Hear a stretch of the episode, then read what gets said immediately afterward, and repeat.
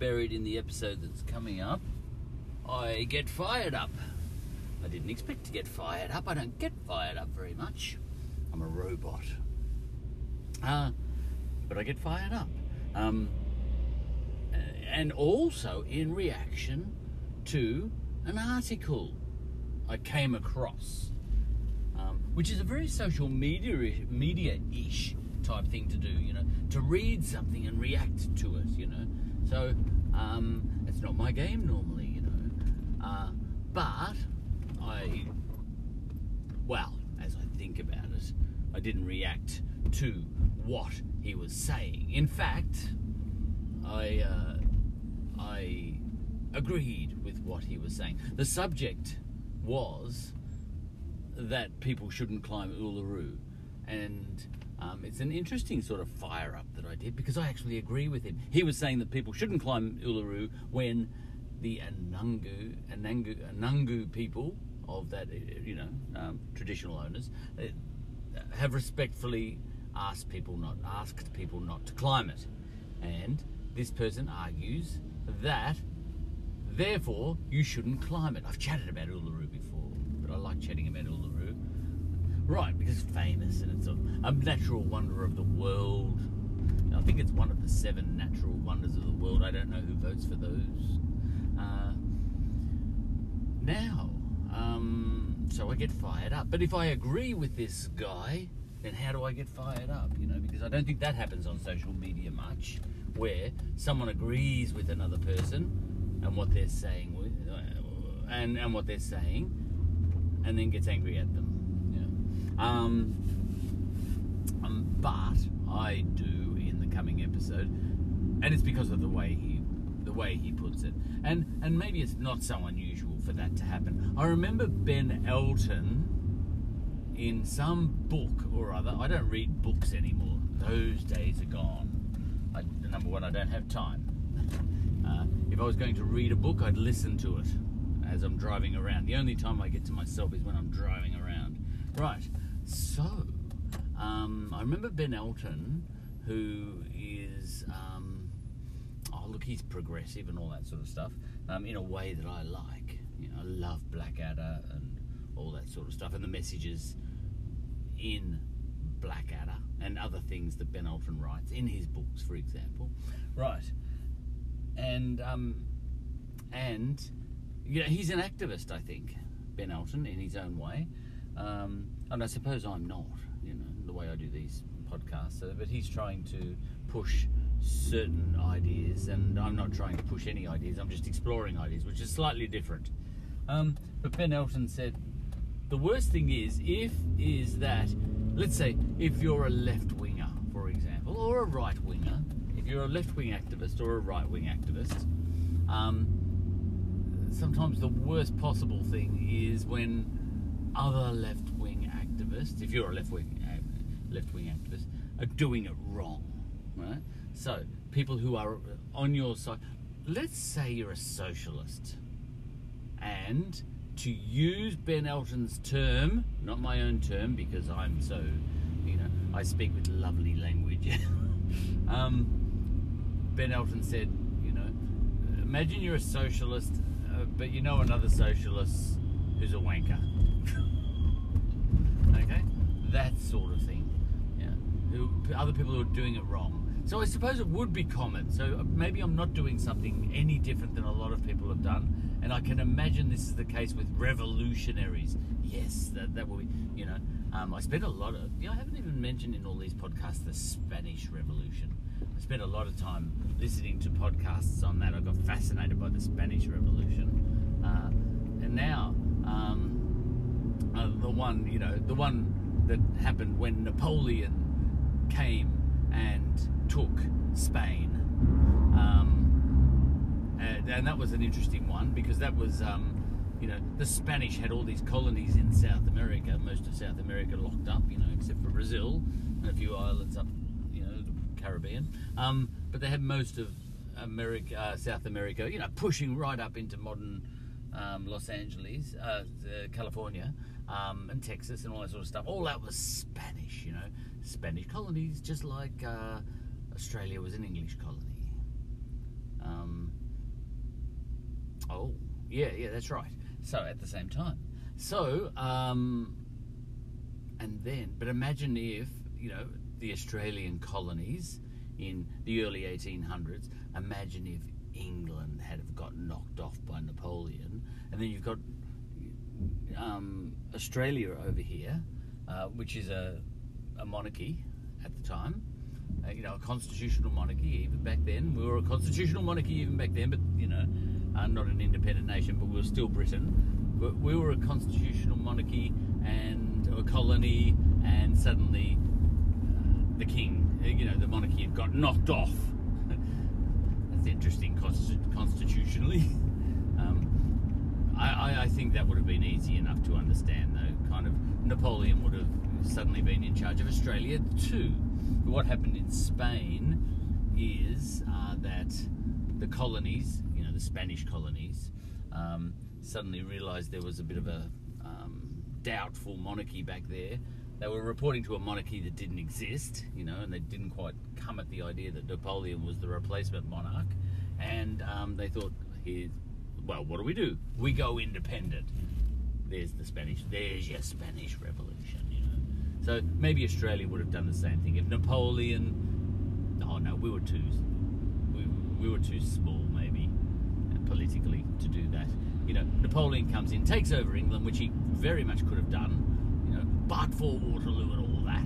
Uh, and uh, Napoleon comes in, uh, England's gone, you know, and um, and then we're sitting here in Australia saying, "Oh dear, England's gone," you know. What are we going to do? You know, we dispatches, and uh, we've got two choices: either start speaking French or break away. Okay, and, you know, maybe we would have broken away. Who knows? Uh, but it's an interesting. But um, what was I talking about?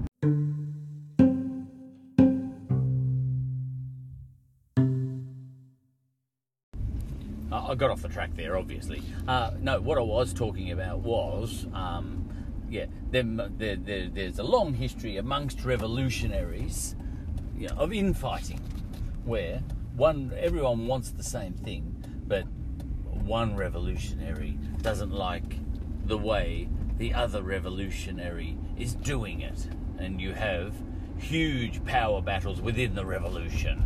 Yeah, that sort of thing. So I suppose it is common what I'm doing. All right, there's a revolution on, and right now, um, and you know, European Australia is um, a, you know a, a racist, terrible place, and um, Michael Bradley and I are leading a revolution to stop the Europeans who are desperately wanting to climb Uluru because European Australians have no respect for indigenous culture, you know, because they are. They're all racist. I've had people saying that. No, you know, except for a very few, all Australians are racist. Okay, and obviously that means they all want to. You know, most of them want to climb Uluru.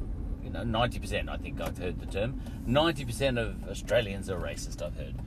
Um, uh, well, now that's interesting because under Australian law, um, it's going to become unlawful very soon, October 26th of this year, to climb Uluru. That means um, that all of Australia is going to, as a you know, as a collective, obviously with people grumbling, but as as a as a group, we are going to stop climbing the rock. Now that is voluntarily. As a collective, we are going to stop climbing the rock, which makes us sound a little bit, you know, we're still horrible people, but you wouldn't have got that in the ancient world, would you?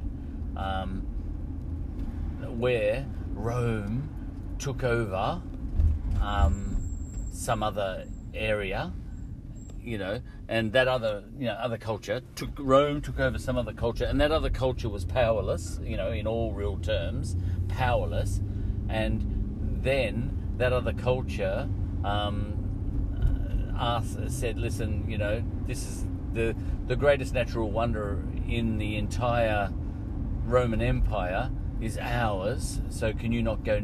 Can you not go near it?" and then uh, Augustus Caesar says, "Okay, all right, I'll make that a law," and then all the Romans don't go near it. Did that sort of thing happen in ancient Rome? Um,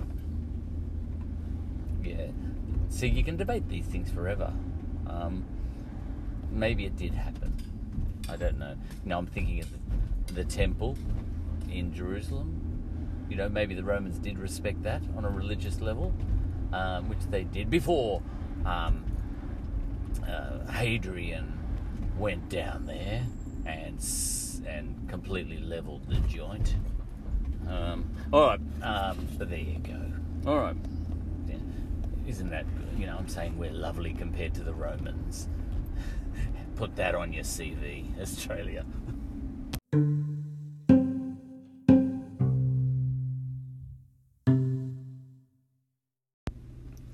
Did the Ethiopians, the Aksumite kingdom, the Aksumite empire, when it went to Khartoum, the Kush people, and completely leveled that joint down to its stumps, completely smashed that mob, uh, did they show much respect? The records are thin on the ground.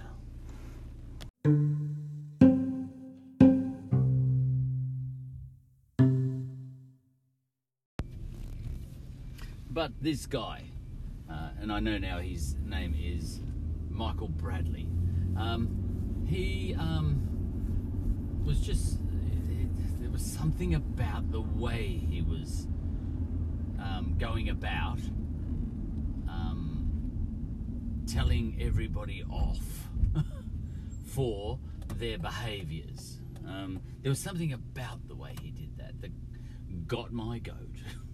and um, so I get fired up. But not fired up like you would be used to if you're on social media. For example, I don't swear. and I don't get passionate. And um, yeah, and my emotions don't change. So is that sort of fired up or not fired up? But I'm a robot. So that for me that's fired up. So you know, if you can imagine someone who can get fired up without their um, their heartbeat altering whatsoever, that's kind of me. Um, okay, now, um, so what is it about this guy? Yeah, he he um, he didn't have the vague way of speaking that I've got, which probably makes him a lot more attractive to listen to. There's nothing worse than someone who's vague, you know, like I am. I can't stand that. right now, um, so um, yeah, he's straight, he's to the point, and he gives everyone a lecture. That's what he does. He gives everybody a huge lecture on their behaviour with respect to respecting Indigenous culture. All right. Um, my uh, heartbeat didn't change there. Uh, that's how I talk when I'm. I've got my podcast voice on. Right. So, um, it gives everyone a huge lecture. And I guess I've got a problem with people who give huge lectures. Maybe I got too many lectures as a child.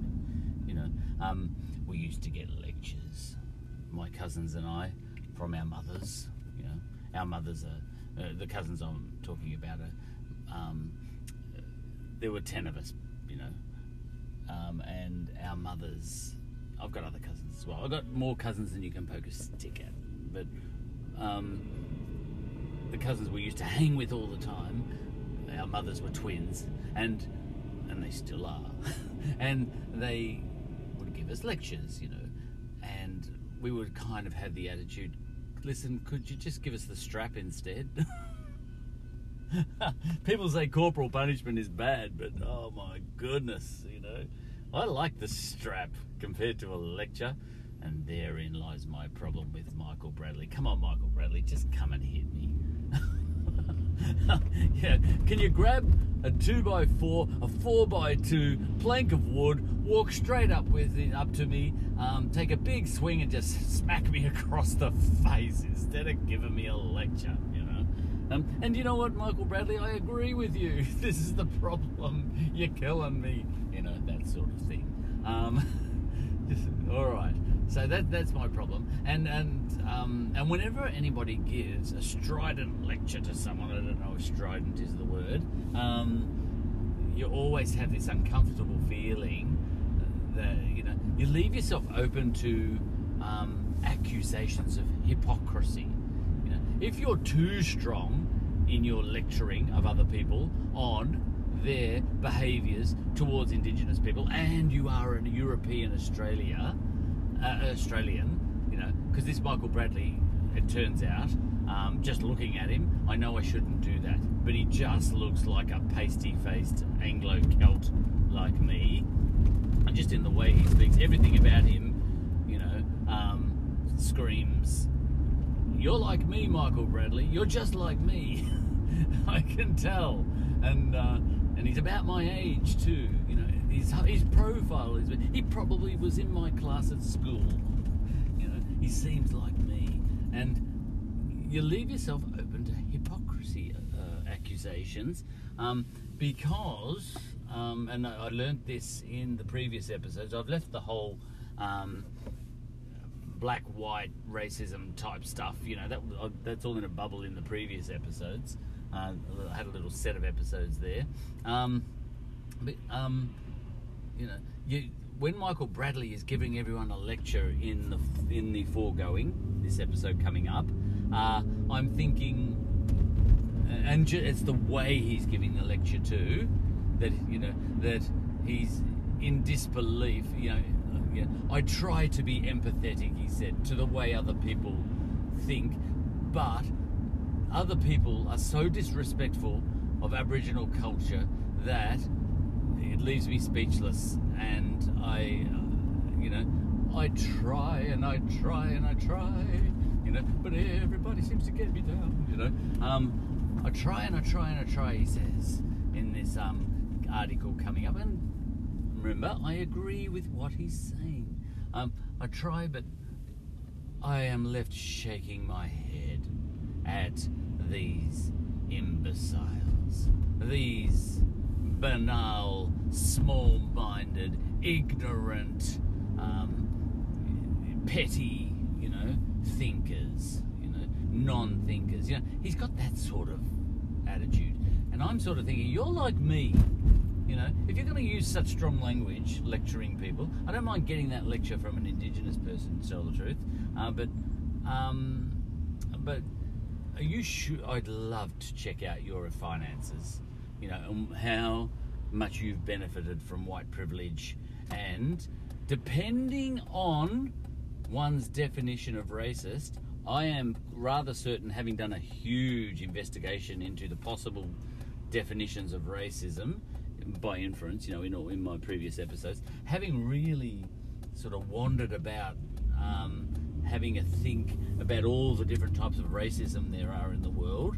And you know, racism could be enjoying white privilege and not really doing a lot about it. You know, make you know, giving lectures to everybody. But I'd love to check out your kitchen at at your home. Did you just buy a new kitchen, Michael Bradley? I don't know whether he did or not. You know, um, what sort of car have you got? You know, um, did you buy the cheapest car on the market so that you could pile the so you could pour the difference between the cost of that car and a, let's say a mid-range sedan into indigenous communities did you now i don't expect people to do that sort of thing but all i'm saying is that if you're going to lecture people with such sort of um, sort of um, stuffy sort of superior language, you open yourself up. I'd love to do a hypocrisy test on Michael Bradley only because he gave me a lecture and I have psychologically not got over the fact that I used to get too many lectures from you, Mum, when I was a kid about being a nicer person. Character building, my mum used to call it. You need character building, son.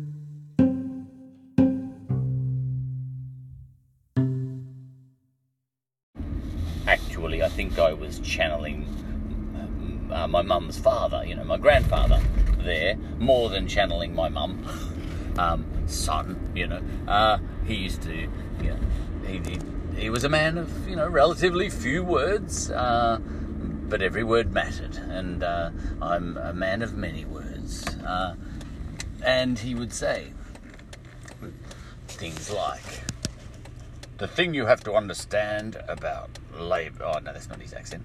The thing you have to understand about Labour is they're all communists. And that would be it. the end of the debate. What more can you say?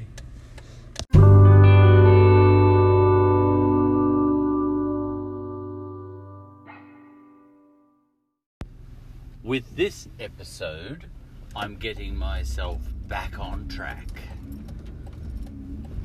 I started off this podcast talking about Indigenous Australia mainly because I like talking about that. Uh, I like the idea, I'm not pushing for it, I like the idea of European Australia trying to get together with Indigenous Australia to create a better Australia. But am I pushing for that? No, I'm not an activist.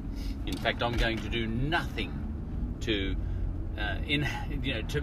I'm going to do nothing to aid that process. Nothing at all. Okay, I just like it in principle, and I like talking about it. But I don't want to actually do anything about it. In fact, I think it might be, a, you know, look, the wheels are in motion on that front already. There's stuff all over the news at the moment, and people are arguing all the various pros and cons far better than I could. Um, and there are Indigenous people uh, putting forward their proposals, um, including the first Indigenous person ever to um, be elected as an MP in our federal parliament, and um, and he's a cabinet minister as well, which is huge. Um, liberal. Uh, he's a liberal. You know. We've discussed what a liberal is. You know, in Australia, it's a conservative. All right. Now, uh, I, I, you know, I know someone. Well, my GD, who's been listening to a lot of um, YouTube clips from America, and with amusement, um, she and I have remarked how it's just absolutely assumed that liberal means left wing um, in on the internet, in the internet world. But in Australia, that's not necessarily the case. Nowhere near it. In fact, it's more likely to mean we call that small L liberal in Australia. But even just the word liberal by itself, unless you actually say the words small L liberal, you know, if, if you're saying the word liberal, if you just say liberal, um, that's likely to mean right wing in Australia. You know, uh, centre right, you know, in most people's minds, unless they listen to a lot of YouTube clips from America, you know, and where it's likely to mean left wing. Okay, but it's so we have this term, small L liberal, you know, um, and that kind of means American style liberal, you know, in the vernacular, vernacular. But it's I just I did check the dictionary and um, it's the it's the last listed possible meaning for liberal in Australia. Last listed most likely meaning for the word liberal in Australia. There are 11 other meanings that come before it. Okay. Um, and and most of those meanings can apply to both the left wing and the right wing. I'm checking yourself. Read. You've got to look up the. It's the Macquarie. Uh, the Macquarie Dictionary. Uh, don't go looking up um, a dictionary online because you, that's that's going to be an American definition. Uh, this is the problem with people using the internet as a sole resource. You know, they might look up dictionary meaning, you know, online, and they'll just get the American meaning, which is not our meaning at all. Yeah. Um, our meaning of liberal.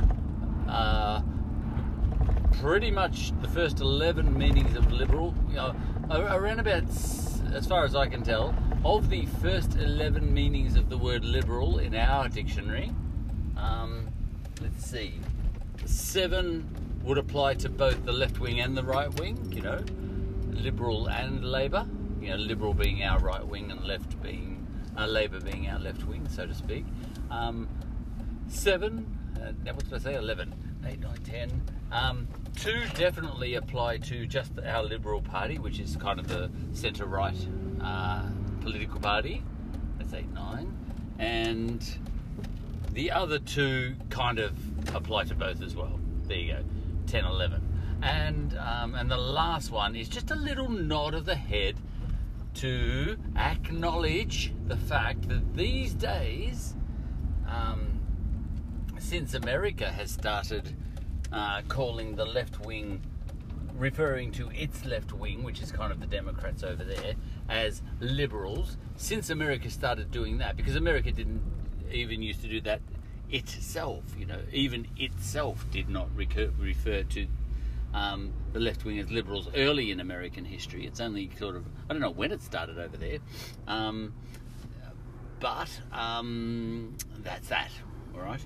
I always say that's that when I've just run out of things to say. Right, this episode gets me back on track though, and it is a, a return to Indigenous Australia. Um, I, I, uh, I got distracted for a little while. I got distracted and started talking about what I called Naz and Biggles. And that went for a whole 11 episodes, I think, where I got distracted and talked about that. But now I've come back to what I was talking about before I got distracted with a series of episodes called Naz and Biggles, you know. And I'm back to what I was talking about before, and that was Indigenous Australia. So I'm continuing on there. Now, in the following, the foregoing, in the following, um, I um, am getting to know Indigenous Australia a little more because that's one of my aims to get to know it a little bit more. Because I've got this gut feeling that, in principle, I'd like Australia, I'd like to see it happen that Australia becomes something so uh, something like a an honest um, marriage between European Australia and Indigenous Australia in the first instance. Okay, my mum would rather Europeans just got the hell out of Australia and leave it to the indigenous people, you know. And I've got a, um, I've got some a sister-in-law who would like humans to get off the planet altogether and leave it to the environment, you know, because the humans are a plague. And I think she's right. Okay, so that's the way it works. Um, so there's all sorts of perspectives, you know. If you're a humanist, you wouldn't like my sister-in-law because she thinks humans aren't very nice. And if you're a humanist, humanist, you're all for humans at a guess. Um, is, is that the way humanism works? okay. Um, how would you feel if you're a humanist? If all humanists, if all humans went extinct? Okay. I don't know what the humanist point of view on that is, but I know environmentalists, if they're really into the environment, would see the extinction of humans to be have a huge positive, you know, the same sort of positive that would come about if rabbits and cats um, went extinct in Australia. Yeah, my sister-in-law, I think, would love it if cats went extinct in Australia because um, they kill birds. The birds are pretty defenseless, defenseless, you know. Um, our Australian birds. All right, so that's that. Um, yes, um, so I yes, with this episode, I return to Indigenous Australia. Now, I liked in you know in the previous episodes about Indigenous Australia before Naz and Biggles, um, I I liked yeah I get my little pet examples, and one of the pet examples I liked from the previous episodes on Indigenous Australia was the one about you know, whether people should climb the rock or not. That's Uluru, the biggest rock in the world, above ground. Um, and the best rock. What a great looking rock as well, you know. Um, so I like talking about that. So I'll probably repeat myself and chat about that. But every time I repeat myself, I chat about it in a slightly different way. And in that way, I develop my thinking for myself. And you sort of think, well, what benefit for me then as the listener? Well, no benefit. I'm not trying to give you you a benefit. I'm trying to give myself a benefit. I'm think this is me thinking aloud for myself, and it's not for the listener. Why are you doing it on? Why are you even speaking it online? Because I just feel like it. You know, I kind of think you know. There's about five people I can think of who I would like, you know, who I think will end up listening to this. You know, including my three children. Um, no one, not even them, uh, you know, they're not going to listen to all of it. They'll just hear little bits of it, you know, but they'll get bored pretty quickly, even when they're grown up. Now, um, so two things um, I noticed about the following episode because I've already spoken it into my phone as I was driving to work this morning. Uh, two things I noticed about the episode that's coming up. Yes, I chat again about the the pros and cons, not exactly even the pros and cons, but the the um, issues around climbing the rock, and um, because and why did I even get onto that? Because it was in the news this morning. Um, geez, very quickly I should see because I'm parked waiting for a daughter to come out. Um, whether it just pops up on my phone because I might even read it if I see it, but it probably won't come up. And the other thing I, I um, the only other, and the other thing I'm talking about when I get back to Indigenous Australia is I have a method in that madness. Um, in principle, as I say, and I'm repeating myself, but that's how I think. You know, and once I say something to myself once, you know, it seems to be true. But if I say it three times, it's really it starts to become solid in my head. Right. Um, in principle, I'd like to see Australia become a manage, uh, marriage between European Australia and Indigenous Australia. But unfortunately, I don't know much about Indigenous Australia, and I really don't. I'm not just saying that. Um, uh, for artistic purposes. I'm not just saying that for artistic purposes. I really don't. And I, I want to sort of, you know, if you know, on what basis do I think it's a good idea to put Australia, you know, to to marry, you know, that's like marrying someone blind if you don't know much about it. Is that a good idea? You know, it's like an arranged marriage. Captain Cook arranged a marriage between me and the indigenous culture. Know, but you know, oh well, if you if you're in if you are pushed into an arranged marriage, as I have been, then you might as well get to know your wife. Okay, that'll do. That's what it's all about, getting to know Indigenous Australia. Um, not because I'm an activist, but just because I just feel like it. Okay, on with the show.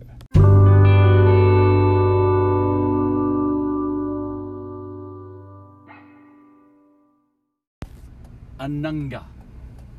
That's the mob uh, that's around Uluru.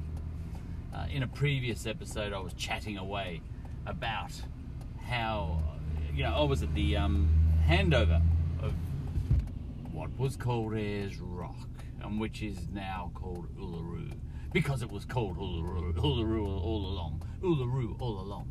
Right. Now, um, Anangu is the mob. Uh, but, when I was um, when I was telling, you know, re- recalling my little expedition to Uluru, um, I couldn't remember the name of the mob, and that's them. Uh, how did I know that? Well, there was a bloke, a fellow European Australian um, in the news this morning, and um, he was. T- uh, now they're banning climbing the rock, and it comes into effect very soon. Uh, oh, should I say uh, this episode is going to be about Indigenous Australia? Okay. Um, now. They're banning climbing the rock, and I think that's from October. Uh, I climbed the rock when I was young, um, and I climbed it the day after the handover, which is um, very odd. Um, I'm a very bad person, but I was, you know, young 20s. I wouldn't climb it now, uh, but I did then. And I knew that they didn't want me to climb it then, and I did anyway. You know, so judge me. I explained why in, a, in that previous episode. I'm actually not sure if I explained why. I just did, I just climbed it.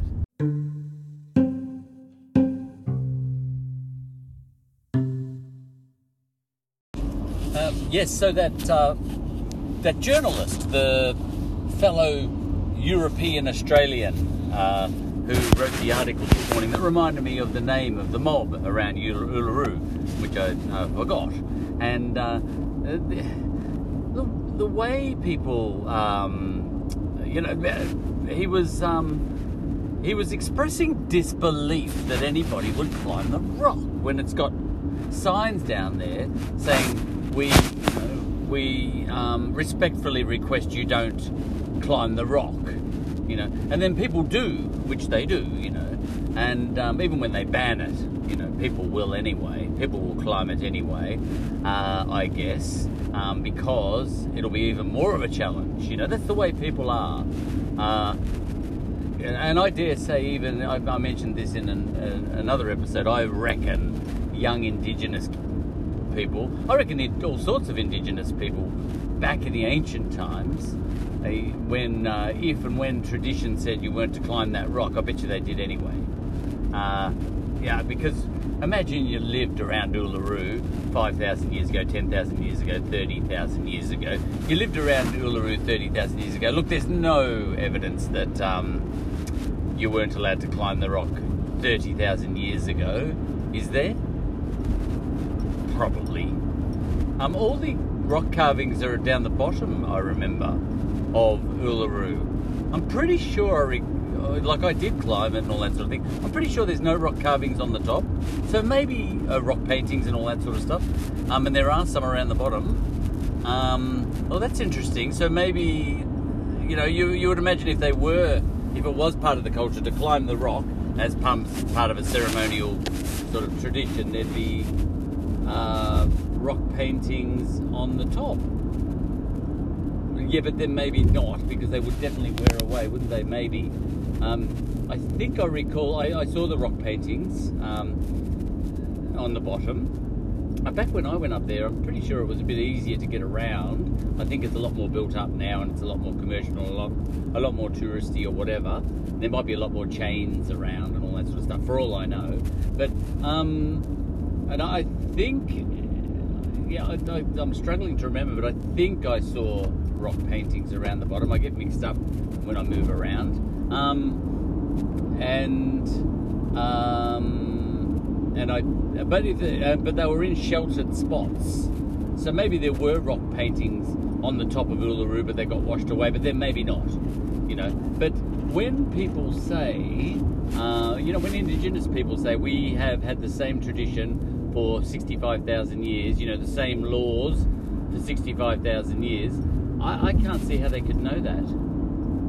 Um, how do they know there wasn't a revolution like the French Revolution, indigenous culture? Are they saying that that's not possible, indigenous in indigenous culture?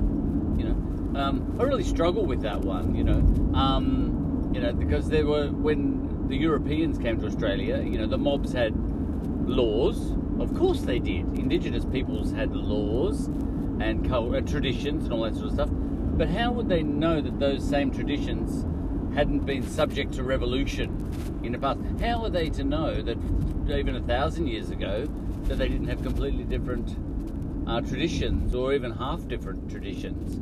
You know, everyone assumes that it's always been the same. Well, maybe not everyone does, you know. Um, but you know, it's worth a thought, and I'll leave that thought. Right.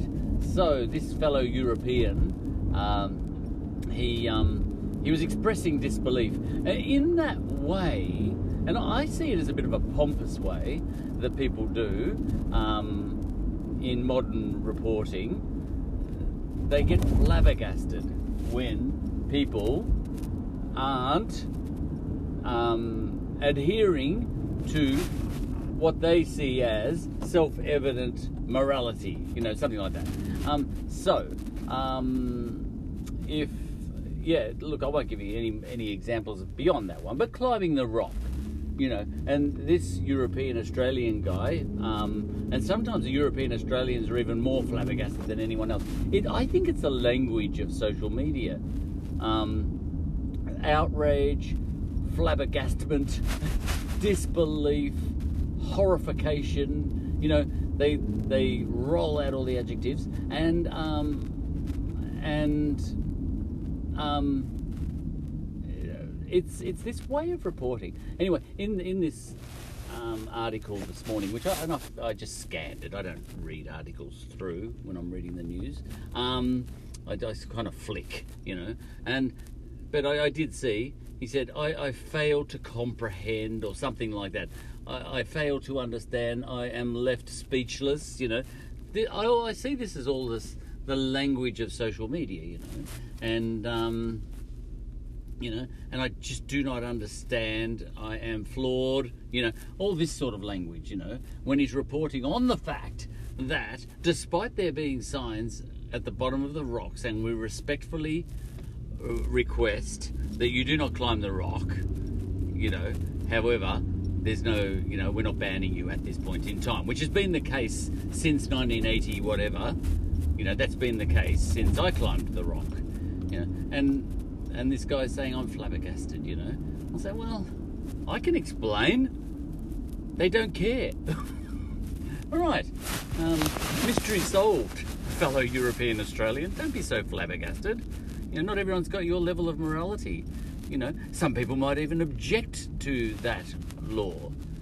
Well, you might get flabbergasted at that as well. But, you know, um, it's really simple to me.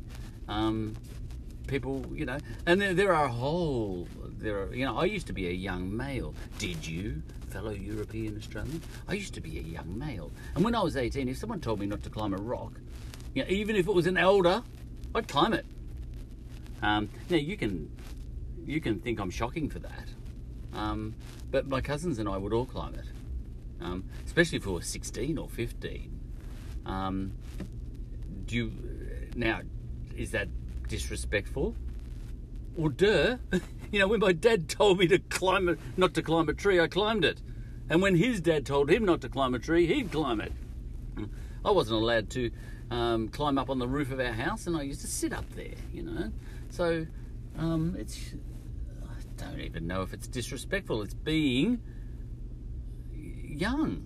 Um, all right, so the flabbergastment is misplaced because you know I, I, think I've explained it for young. Now, is it young males more than young females? I don't want to break feminist rules either, but I do notice, you know, maybe it's social construction, but males seem to be into that um, that sort of thing more than females. Um, is it true? You know, uh, uh, you know, feminism is not this episode. Feminism is feminism is another episode.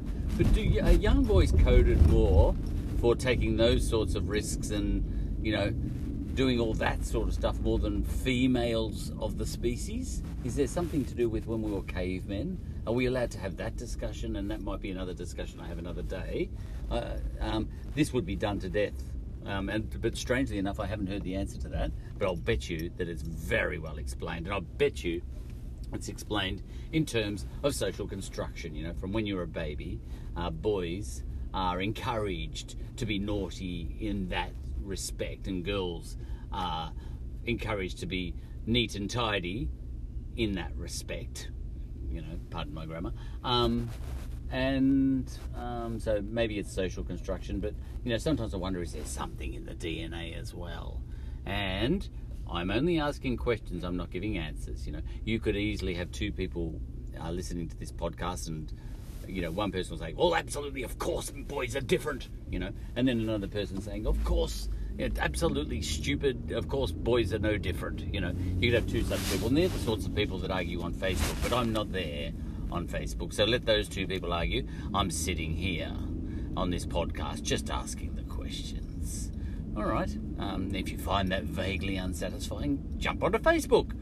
There's plenty of rip roaring discussions going on there. You don't have to listen to this podcast. This podcast is for people who, who like to have just a little relaxed chat. Okay. Um, and for people who are having trouble getting to sleep, so they listen to me instead. All right, um, Stephen Fry style. okay. Anyway, so I see this as a false flabbergastement by some of these uh, people who express such flabbergastment. um, and eh, I, I, find it vaguely irritating. You know, you know, because if he, if he if he just thought through it a little bit, look, I just explained it for. I think I explained it for young socially constructed males why they climb the rock. So this um, sort of business of reporting it as absolutely unbelievable. I, I can't fathom it. It leaves me speechless. How could people? I'll say, well, uh, well, I just explained it for young males because if you tell them not to, they will. All right, a lot of young males. It's probably because they're self socially constructed. So I'll be even be feminist when I say that. All right, um, and then for other people, if you tell them not, well, human human nature. Um, imagine you were sitting in the. I, I mentioned this one before because it's occurred to me. Imagine you're in the middle of the savannah. In where do they have savannas? Kenya. You know, a huge savannah, right? Miles around, nothing but grass, flat and grass, and then, uh, but right in the middle is a tree. Right. Come on, do you want to climb it? You know, two blokes are walking through the savannah. Do you want to climb it? Oh, you know, Kenyan tradition says we shouldn't climb trees. Come on, nobody's looking, let's climb it. Now, is that bad? You know, and I'm talking to 45 year old blokes who've just been walking through the savannah for the last six hours and they come across this tree and for some strange reason they're drunk, all right, they're drunk. And, um, and they say, I want to climb the tree. No, you can't. Kenyan tradition says you can't. You know, bad. The elders said you can't. We are elders. We're 50. Ah, let's do it. You know. Oh, God, we're humans. You know what I mean? Lighten up. You know, but um, the language of um, this guy, and, and that's what you, the language of this European Australian journalist is such that uh, there is no possible construction that he can think of that would prompt someone to climb Uluru when they've been asked not to, you know. Now, I wouldn't climb it. I'm telling you that at 56 right now, I wouldn't climb it, and I'd discourage my children from climbing it too. Ah, but, you know, when we went to bed, I wouldn't be surprised if they snuck out and climbed it anyway. One of them would. The other two wouldn't. I've got two conservative children and one wild one. And the wild one would climb it, I think. I think she would. Okay? All right, all right. So, I'm just trying to. I'm not trying to say that we should climb Uluru. I'm just.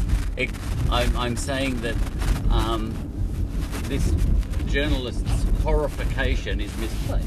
Okay.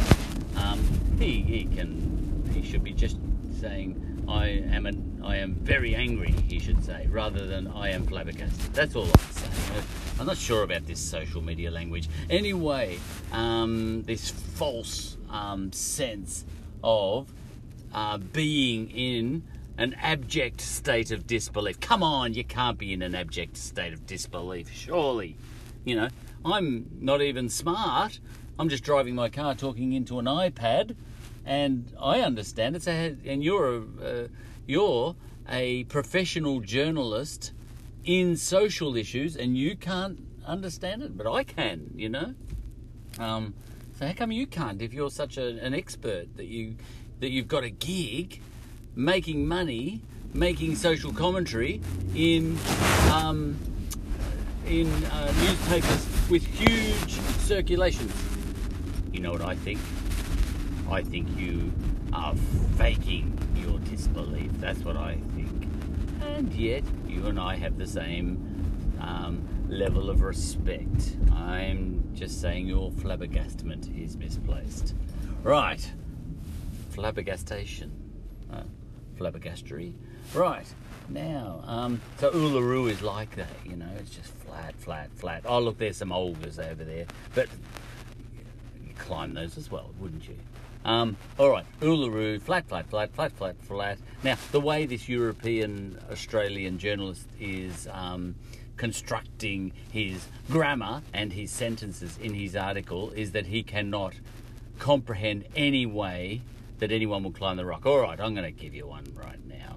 Same as those two guys from that were in Kenya on a um, on a safari. Right, they've come across to Uluru now. A couple of Aussies, you know, and um, they're walking. They're they've come to Uluru to have a look at that, and they've been wandering around bored, senseless, you know, bored, and um, and they've you know they've had a good night out and they've had a bit of a drink and they said let's climb the rock, you know. Now I'm not saying this is good. I'm just saying this guy's disbelief is misplaced. Right. Um, and the two guys say, yeah, no, we can't climb it. The elders, the Anangu, this this Anangu mob um, says no. We respectfully ask you not to climb it. You know, and the two guys said, ah, to hell. Uh, yeah, I know. We, oh, let's do it anyway. To hell with them. You know, who are the Anangu anyway? Are you hating these two guys yet? All right, and then they climb it. They get up there and they have a giggle because they're so immature. Then they come down. You know. And that's the end of the story. Oh, and here's the punchline. They are Wurundjeri. Oh, you thought they were European Australians, didn't you? Sorry, I'm just having a bit of fun. But it could, that, that's possible. A couple of Wurundjeri guys go up there and, uh, and, um, and, you know, get on the turps a little bit and have a bit of fun. All right. So I'm just imagining constructions where people might climb the rock, even though they're not supposed to. Okay? Um, and then there's other people who who would think um, that on this planet, as a whole, there are interesting things. There, there are interesting views to be had. You know, like if there's a mountain, people climb Mount Everest. Now, if the Tibetan people or the Nepalese people, or who you know, Mount Everest, where is that? Is that? A, I think it's on the border of three countries. Is, is it Nepal?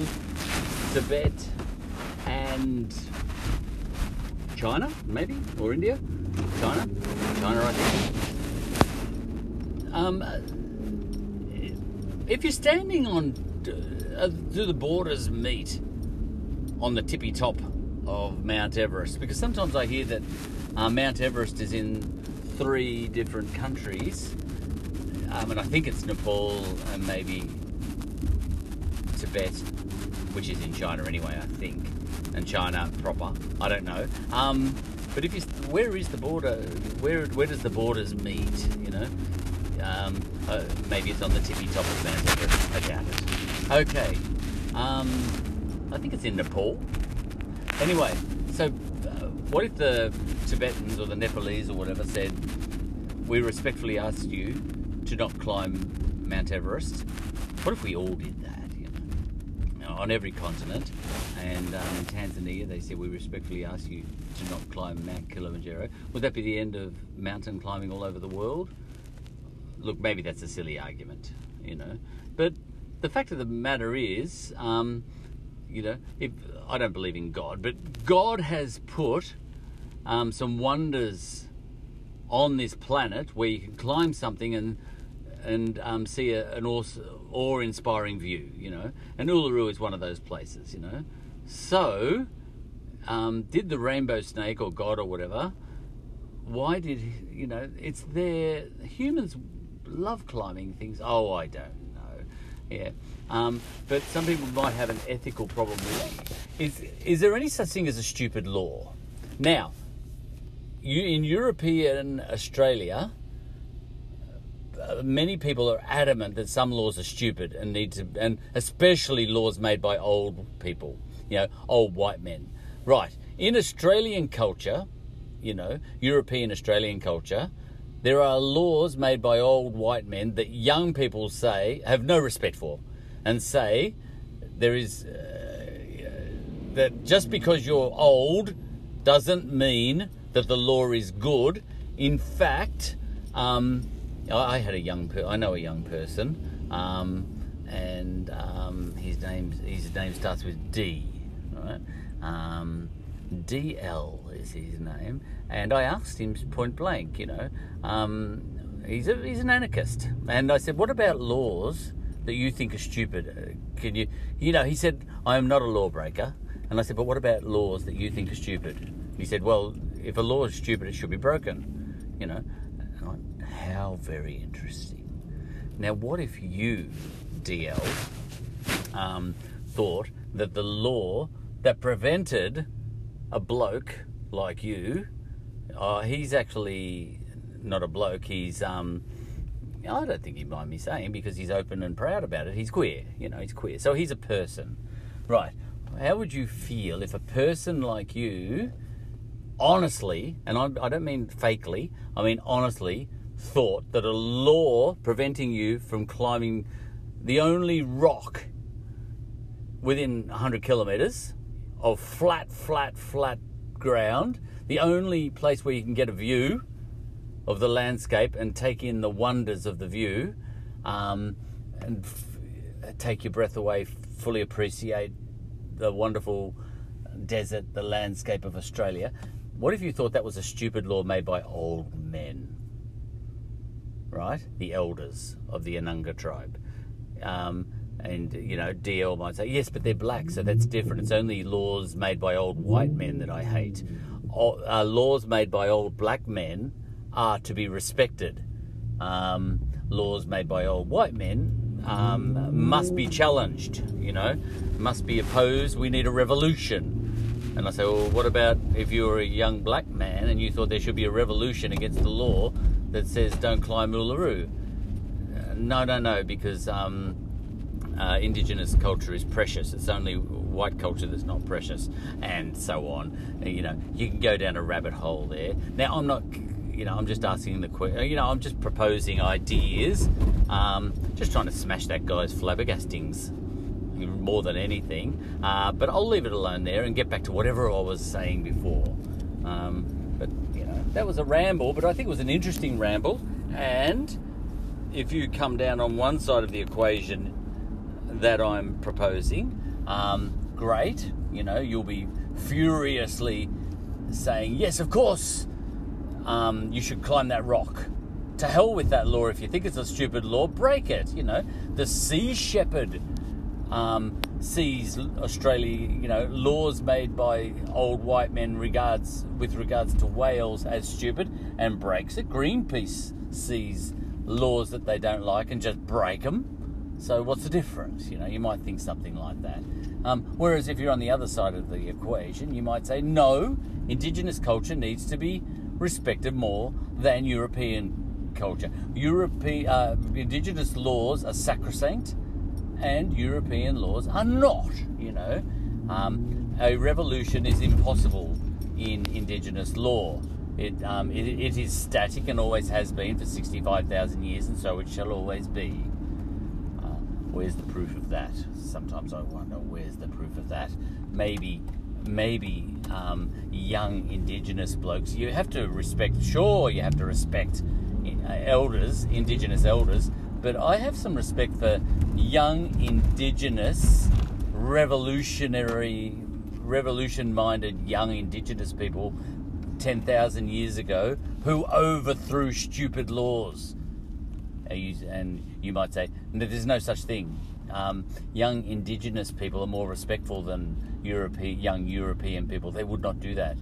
You know, DL might say that. And I said, what, you mean like you? All right, that's a good place to finish.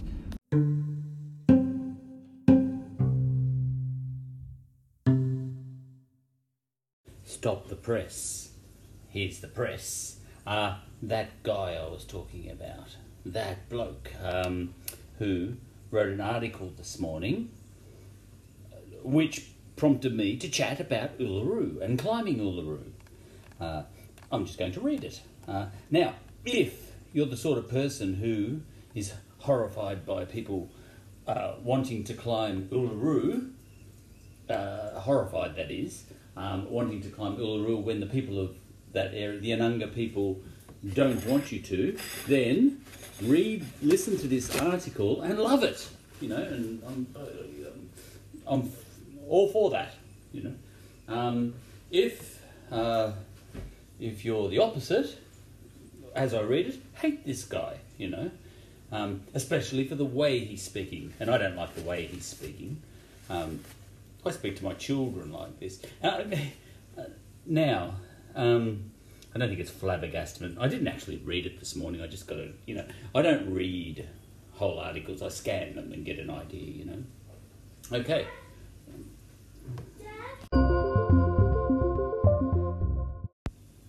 Sorry, interrupted, as usual. That's okay. That's my job to be interrupted. Right, now, I don't know what to make of this. Uh, as I read it, I'll probably have thoughts about what I think about the way he's um, speaking in this article. I'll probably have thoughts, but I'll leave those alone because, as I say, if you love this sort of guy, just love it. And if you hate this sort of guy, hate it, you know. And I will try and just not comment. All right. Um, and uh, who's he? Uh, now, people climb the rock in the current climate. I, I believe that if there are 100 people climbing the rock, 55 will be climbing the rock for the reasons that he is describing here. No, maybe even 25. Maybe only 12 people. I don't know how many, but not all of them, surely. Other people will be climbing the rock for different reasons. Um, and, you know, look, I can just see words as, that I'm about to read that, uh, now hang on, let's see if I can just scan. Um, right, the people who are climbing the rock, um, they are doing it for small, because they've got a small minded banality of perspective, you know, things like that. Um, that when they climb, they clamber cheek to butt, cheek to butt. Um, they're expressing their insistence of the right to do whatever they please. Um, you know, um, he's painting them a certain way. Now, you might absolutely, if you think that's that describes all those hundred people, then go for it. But I kind of doubt it. You know, some people might have a more mature reason for climbing the rock.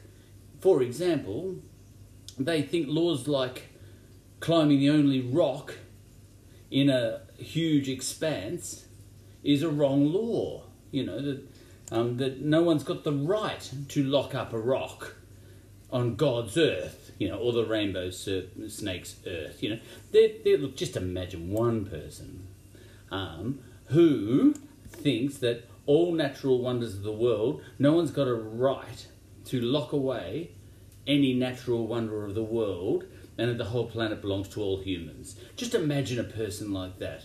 Now, I am not on that person's side. All I'm saying is, such a person might be a highly regarded philosopher, a moral person in his own way um, or her own way, um, and not be uh, climbing that rock for a small-minded, ban- banal reason, you know.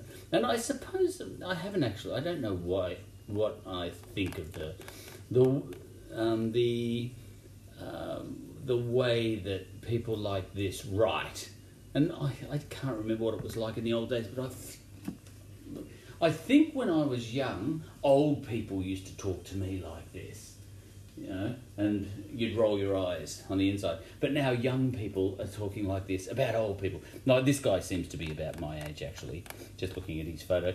And guess what? He is a fellow European Australian. I actually didn't know that. Well, he looks like it anyway. Uh, he might not be, he might be Aboriginal for all I know, but. Um, uh, in which case that gives it a different perspective. Just looking at him, look, his name is what is it? Michael Bradley. So I, he, he's, I suspect he's just the same as me. All right, okay, let's go. Um, heading. Uluru is not yours to climb. Now I won't give it a sarcastic. I won't read it in a sarcastic way. I'll read it in a neutral way, okay? Because I'm, I'm, I don't want to fall on one side or the other. But I'll just read it. Uluru is not yours to climb, by Michael Bradley. One day ago. Okay. Please don't climb. The sign at the base of Uluru delivers a simple, dignified request from the Anangu people. Uh, Anangu. I said Nanga the traditional owners of the rock and surrounding country. But still, hundreds of people a day are clambering cheek to butt up the side of Uluru, expressing their insistent, uh, sorry, expressing their insistence of the right to do whatever they please before climbing is finally banned on October the 26th this year. Okay, so I know the date now. All right, so hundreds of people a day. I, I will make some commentary because I can never help myself. And all of those hundreds of people are expressing their insistence of the right to do whatever they please. Hmm, okay, let's move on. You know, like I said, don't forget that philosopher. Um, I always try to, now I'm reading, this is Michael Bradley speaking now. I always try to understand from an empathetic positioning what the hell motivates people's actions I kind of get the reflexive demand that Uluru isn't theirs, it's ours, and therefore cannot, should not be excluded from our basic love of achieving altitude and celebrating our mastery of nature.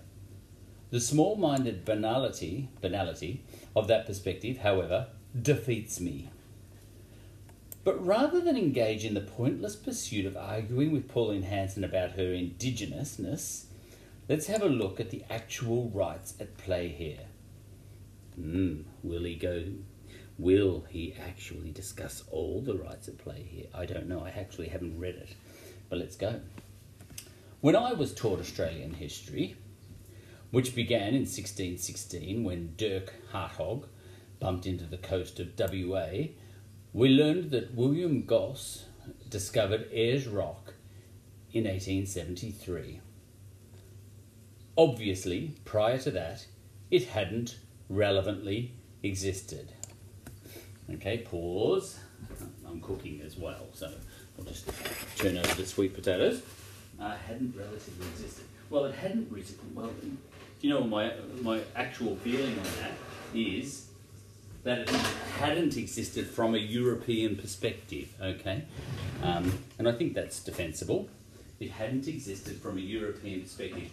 Um, and that's what the word discovery means. So Captain Cook did discover the east coast of Australia, including the um, indigenous mobs on the east coast of Australia. Um, I think you can say that, um, but I don't think this guy would allow that sort of language. But it makes sense to me, but you don't have to agree with me. Um, but who, you know, when a long lost tribe um, lost. See, when a long lost tribe in the Amazon gets discovered, no one seems to complain about that language, and yet it's the same, isn't it? I'll just leave it at that. Okay, reading on. Oh no, another tray. Um, so I think that's that's something to think about. Um, I think from I think there is such a thing you know, you don't have to, you don't have to use every word to explain what you mean. But there is such a thing as discovering something from a perspective. So, from the old world perspective, the Australian, you know, Australian east coast was discovered by Captain Cook, and and from a European perspective, um, Ayers Rock, as they called it, the Europeans, was discovered. Ayers Rock and the Anangu people were discovered by um, that guy, William Gosse. Gosse, Gosse, whatever his name is. Okay, let's read on. Um, so when he says it hadn't relevantly existed, uh, he says, obviously, prior to that, it hadn't relevantly existed. It's not that obvious. No, another way to construct that, and this is what I get at with the language. And I know I talk too much. You know, I did 15 hours on the last episode. You know, I talk too much, but I like to use vague language because when you're too firm, like this guy is, obviously, prior to that, it hadn't relevantly existed, you're locking it down to only that possibility. And I don't think that's a good way to speak. All right. And, and I know he has said a short sentence. He's writing a very short article in here, and I would spend 15 hours speaking about this article, you know. Obviously, you'd rather him, wouldn't you? um, but I like the way I take a long time. Okay, back to this guy, whatever his name was. Okay, from 1950, Ayers Rock was a national park. The surrounding area had been an Aboriginal reserve inverted commas, since the early 1900s, but remained federal land. Under the Fraser government in 1976, an Aboriginal Land Rights, open brackets, Northern Territory, close brackets, Act was legislated to allow for Aboriginal land claims in the NT, a precursor to Mabo, and the general recognition of native title in 1992. However, Uluru and the neighbouring Kata Tjuta were specifically excised from the Act's reach and managed by the NT Parks and Wildlife Service. The traditional owners, the Anangu, wanted the right to make a land title claim over the national park. The NT government was absolutely opposed to this. The federal government, caught in the middle, prevaricated for a decade until Bob Hawke's election in 1983 and his announcement that year that the Anangu's wishes were going to be granted. The handover took place in 1985 at the base of Uluru. Ha ha, I was there when Governor General Sir Ninian Stephen, which uh, who I was standing right near, uh, signed over the title to the Uluru Kata Tjuta National Park to the traditional owners and they leased it back to the Australian Parks and Wildlife Service, APWS, now Parks Australia, for 99 years. The NT government boycotted the ceremony. All right, now just check my sweet potatoes. Oh, the NT government boycotted it. Um, I didn't feel strongly enough about boycotting it. Um, Okay, that's interesting. I didn't know that. Um, so that's actually a. Um, I don't know what the rules are with territories and Commonwealth. You know, it's a bit of a. Um, a territory comes under the Commonwealth more strongly than a state does, does it? You know, what happens when a state and the Commonwealth fight? I like that one. Okay. Whew, where are we? Back to him. As a result, the freehold title to Uluru is now owned by the Uluru Kata Tjuta Aboriginal Land Trust, on trust for the traditional owners. It is as much public land as Pauline Hanson's house is public land, which is to say, it is not. Okay? You may or may, you may or may not like that, but the traditional owners of Australia didn't much like the alienation without compensation of 100% of their land between 1788 and 1836 either. The lease back to the APW. Oh, this is all history stuff. All right, so he's um, his um, his social commentary has dropped off here. This is a bit, just a bit of history, which I've got no problem with.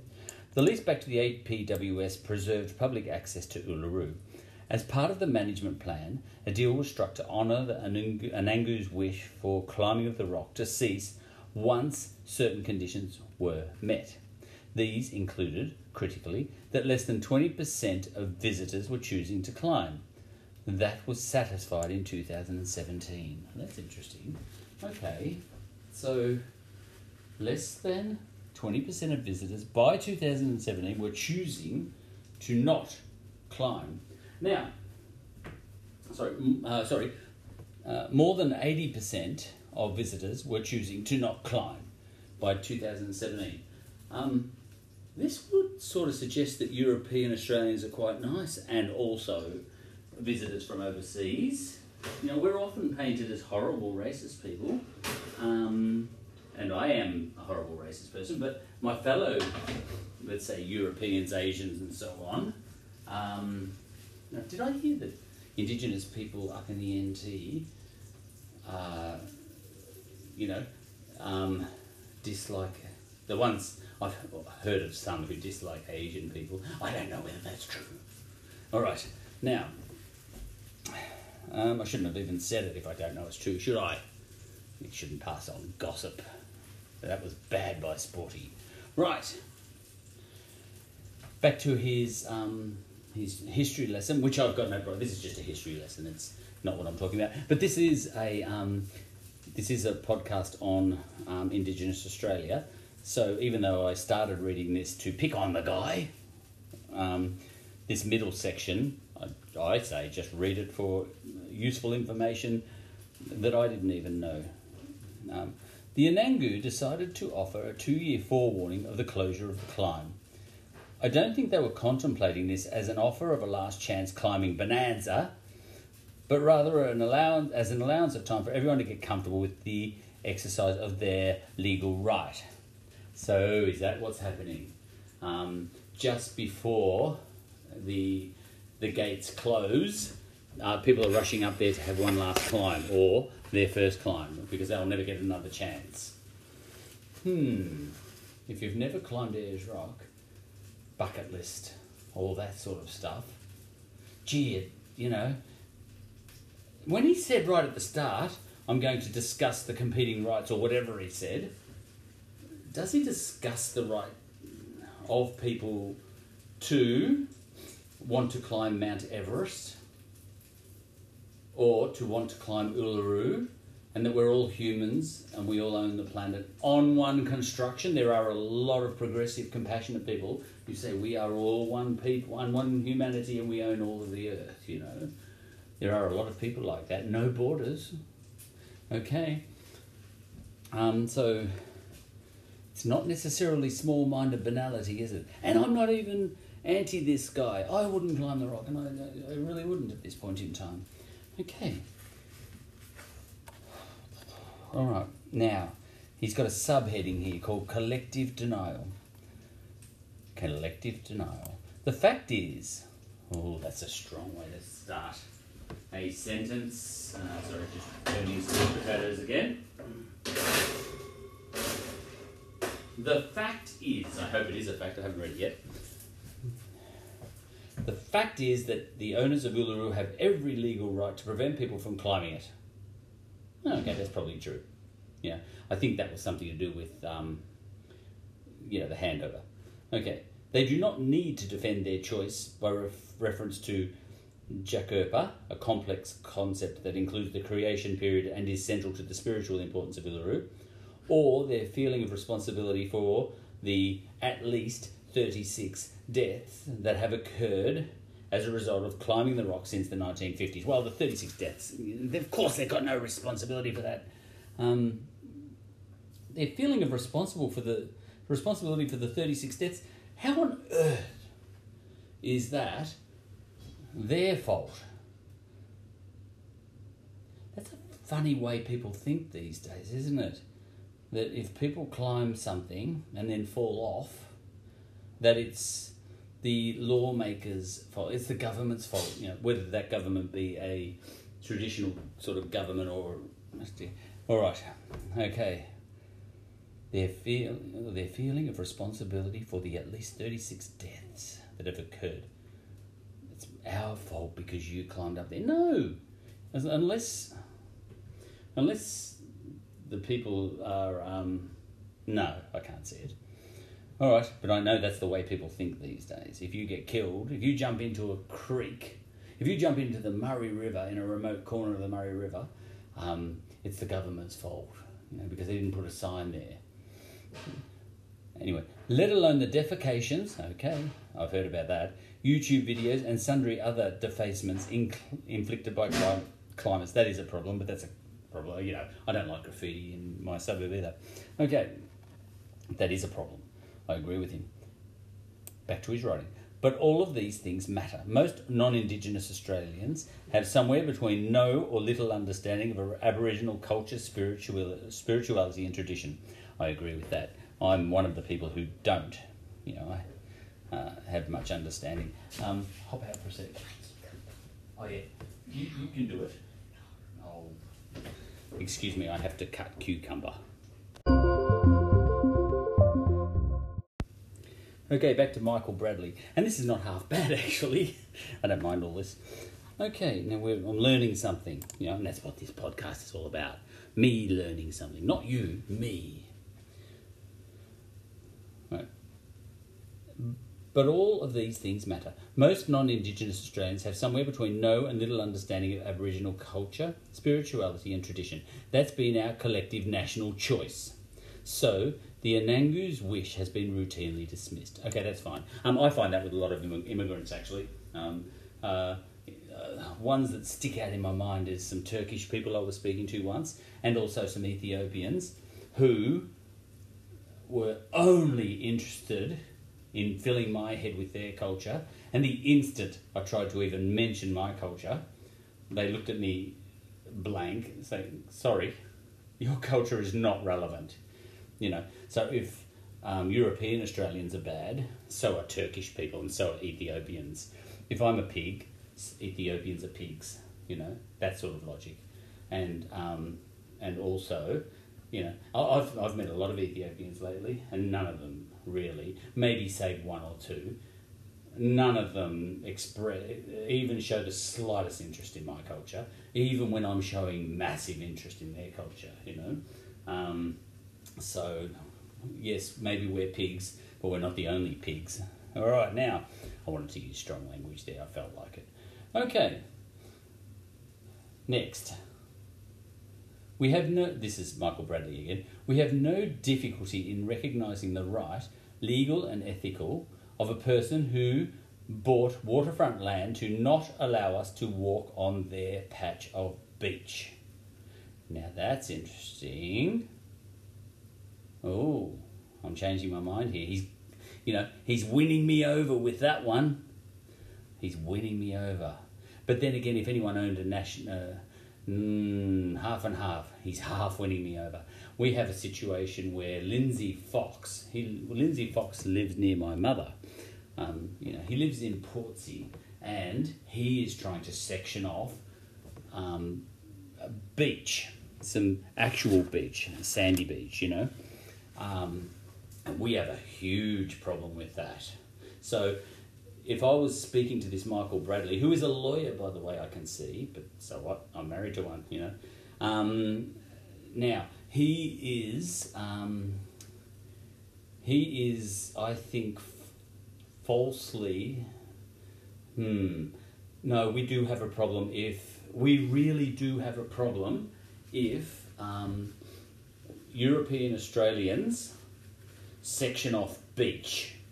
Now, I'm not familiar with the Sydney waterfront, and I think that has been wrongly captured in a long time ago by people. But you know, my experience, I'm from Victoria, is that anyone who tries to section off beach, which is you know seen as a very obvious um, sort of something that should be enjoyed by all people. The ocean belongs to everyone, you know, um, and and the foreshore of every beach.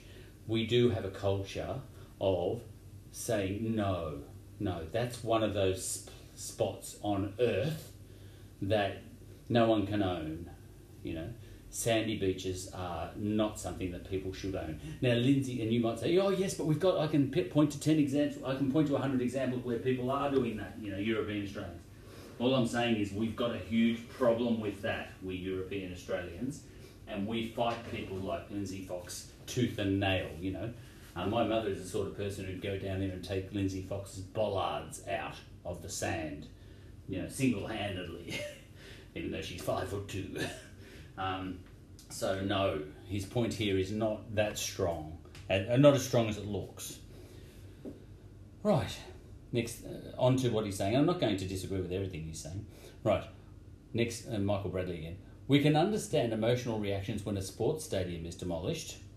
Okay. Because it's the spiritual home of something or other. Okay, yep, all right, that's good. If someone demolished Windy Hill, Essendon's spiritual home ground, I would have a problem with that. Hmm. And yet anybody can walk on um, on the you know it's it's open access for all. Anybody can walk on it. Okay. We care about whether it's okay to project a horse race onto the opera house sails. Right now that that paragraph was semi interesting, uh, but he is putting it forward as a lay down argument, and I think that one paragraph there about the way we think about we can own, um, you know, obviously, um, you know, things that should be enjoyed by the public. We have a problem with that, you know, European public. You know. Uh, no, I, I, I don't think I don't think that paragraph covers it perfectly. As per, it doesn't cover it as perfectly as he says. I think. Okay, so he's saying we have no difficulty in recognizing the right of a person. Oh, all right. Let's read it again. We have no difficulty in recognizing the right, legal and ethical, of a person who bought waterfront land to not allow us to walk on their patch of beach. Well, I, I call bull dust on that. We do have a problem with that. We do have a problem with that. Uh, Lindsay Fox, and this guy is a lawyer. He should know this one. It's a famous one. Lindsay Fox, using an archaic law, yeah, and um, I think some other people down in Portsea too, um, bought land, you know, back in the 1800s, um, you know, the Bayous, you know, there's, there's, there's some real contentious stuff going on down in Portsea. And they bought it in such a way as that um, the heirs to the, that land these days um, own, you know, own in inverted commas, legally, land all the way down to the waterfront. And there was a big hoo ha, and even in Sorrento, you know, where my mum lives, there's a uh, they actually tried to section off the beach, and they did have legal title over that, and um, and the government stepped in and made them share it. Made them share it. I can go and walk on that beach right now, even though it's technically owned by private owners. Okay, now you would have to get into the property laws down there in Sorrento and Portsea. But this Michael Bradley is a lawyer and he hasn't done his research and he's creating that, he's saying that as fact. We have no difficulty in recognising the right, legal and ethical, of a person who bought waterfront land to not allow us to walk on their patch of beach. He has put that down as fact, and it's not, and it's not one hundred percent fact. We do have difficulty. You know, it's not hundred percent truth that we have no difficulty in recognising that right. Now, I spent a bit of time on that, but this is what I'm getting at. He's a lawyer. Um, you know, and I know lawyers, and they're supposed to be a lot more careful with their grammar. Mm. Right, next paragraph. Yet, yet, when it comes to the cultural claim of an 80,000 year old tradition, all right, 80,000, 75,000, 70,000, 65,000, the, it could be. The, that's a minor point. I'm not going to, I wouldn't even bother. Wouldn't even bother putting that to the magistrate, I'd let him say 80,000, because, you know, you don't push technicalities, who cares? Um, right, but when it comes to the cultural claim of an 80,000 year old tradition, uh, wait, I would challenge that. How does he know that there wasn't, as I mentioned, how does he know that for the whole 80,000 years that has been a tradition? How does he know that tradition is even, you know, goes back even 1,000 years? He's got no way to prove that. The cultural claim of an 80,000 tradition, he's got no way of knowing that for all of those 80,000 years, um, people haven't been able to climb that rock. How does he know that for thousands of years on end, it was tradition to climb the rock? He has got no way of knowing that. Surely, this is what I've got a problem with. The way people just, you know, if you if you say it, just because you say it, it makes it true. That's what he's thinking in his head. I'm going to say this, and it's going to be true because I said it. You know, I do have a problem with this article, and I kind of knew I would, and not because I'm a pain in the ass. You know, okay, because people aren't careful with their grammar, and I like to think that I am. Of course I do, or I wouldn't be speaking. Okay. Give me my vague way of speaking any time. All right. Yet, when it comes to the cultural claim of an 80,000 year old tradition, the custodians of which have not sought to shut anyone out, but, in the most respectful and careful way imaginable, asked us, warned us, and finally, you know, warned us not to kill ourselves, but we've got the right to kill ourselves. I think that's what. Warned us, and finally, told us, aha, you know, that's when the immature people, you know, don't, grown ups shouldn't tell other grown ups what to do. They'll get angry. Um, to at least not walk all over the top of the sacred rock. Right? That's fair enough if it's sacred. Um, I, I, do take that point. That's why I don't climb it now. But the point is, some people would object to the fact that the only wonder of the world in Australia should be sacred, and you can't climb it. You know, something like that. Other people might. Anyway, it alone. There's been precious little pause to reflect. Ooh, Yet when it comes to the cultural claim of an 80,000 year old tradition, dot, dot, dot, dot, dot, dot, dot, dot, there's been precious little pause to reflect. How does he know that? I'm really, I know I'm really picking this apart, but seriously, how does he know that there haven't been people arguing on the side opposite to him that have reflected deeply? How does he know that? You know, what he's doing here, and it's a kind of sophistry, I think, is um, belittling the thought that has gone into uh, belittling the other side of the argument. You know, because you think differently from me, you haven't put enough thought into it. And that's, you know, Michael Bradley saying, because I agree with what I'm saying, therefore I have put a lot of thought into it. You disagree with what I'm saying, therefore you have put no thought into it. You know, you have had precious little pause to reflect. Yeah, he's infantilizing the other side. I think it's a dirty trick. I mean, I am going to smash this guy. I want to smash this guy. And yes, neither he nor I would climb the rock. You know, and I know that you know that's neither here nor there. All right. Next paragraph. Instead, there's been the rush to condemn and to climb. Yeah, before the before the rock is closed off.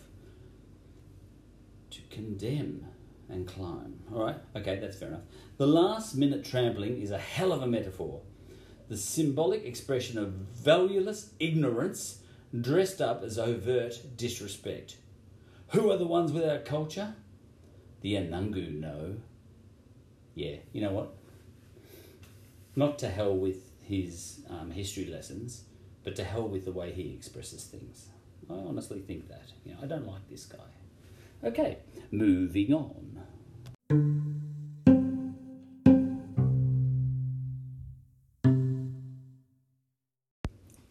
That didn't disturb my zen, by the way. I, my zen is intact. Um, I haven't got a big problem with what he was saying. I have a big problem with how he was saying it, you know, and that doesn't disturb my zen whatsoever. Okay, you know, when I was young, I used to get scold, scolded by old people for putting my feet up on the seat, and so I should have been. Uh, but now I'm 56 and I'm getting scolded by other 56 year olds. Yeah, just because he's scolding me, yeah, I might just tell him to get stuffed, even if he's right. Even if I agree with him, I might still tell him to get stuffed. That's what I mean. It's not about what he's saying, it's about how he's saying it.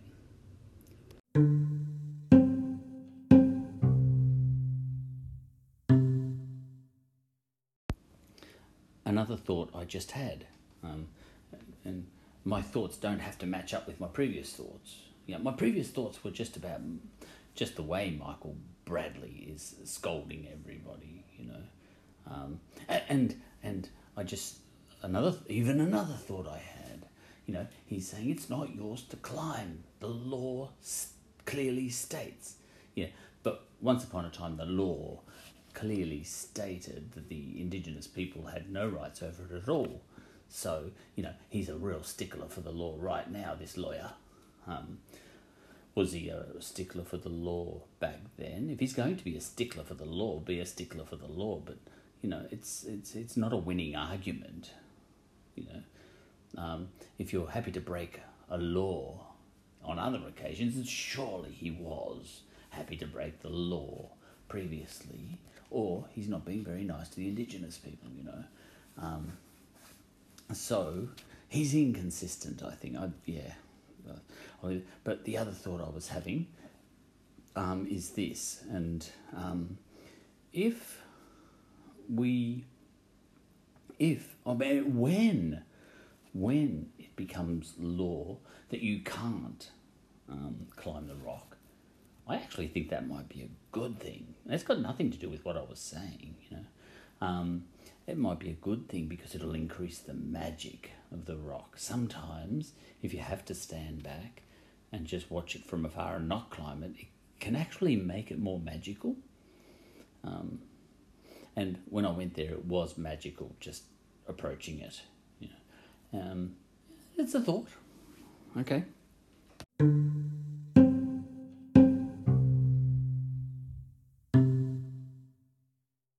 Here's a thought I just had after having sort of said all that.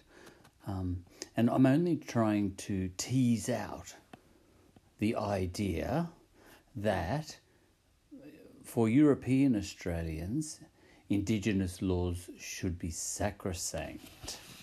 Um, I'm only trying to tease that out as in principle, you know, as a theory, not necessarily anything to do with um, climbing Uluru, right? Um, but if it is put forward as an argument that it is Indigenous law, therefore thou shalt respect. Um, and I don't know the and I could have easily googled this just before I sort of said it. Um, where does an, uh, animal rights?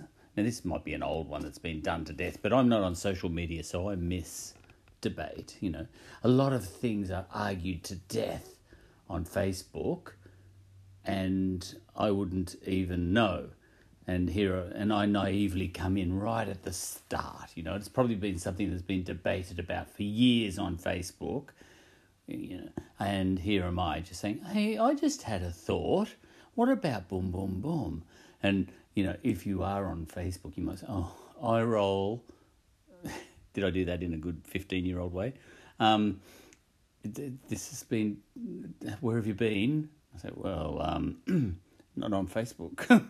um, okay, where does an animal rights liberation sort of group like PETA, P E T A, and I'm sure this is absolutely Googleable, uh, but i have got a thing against researching because it spoils the freshness of a podcast like this. But where does an where does PETA sit with um, indigenous animal killing practices?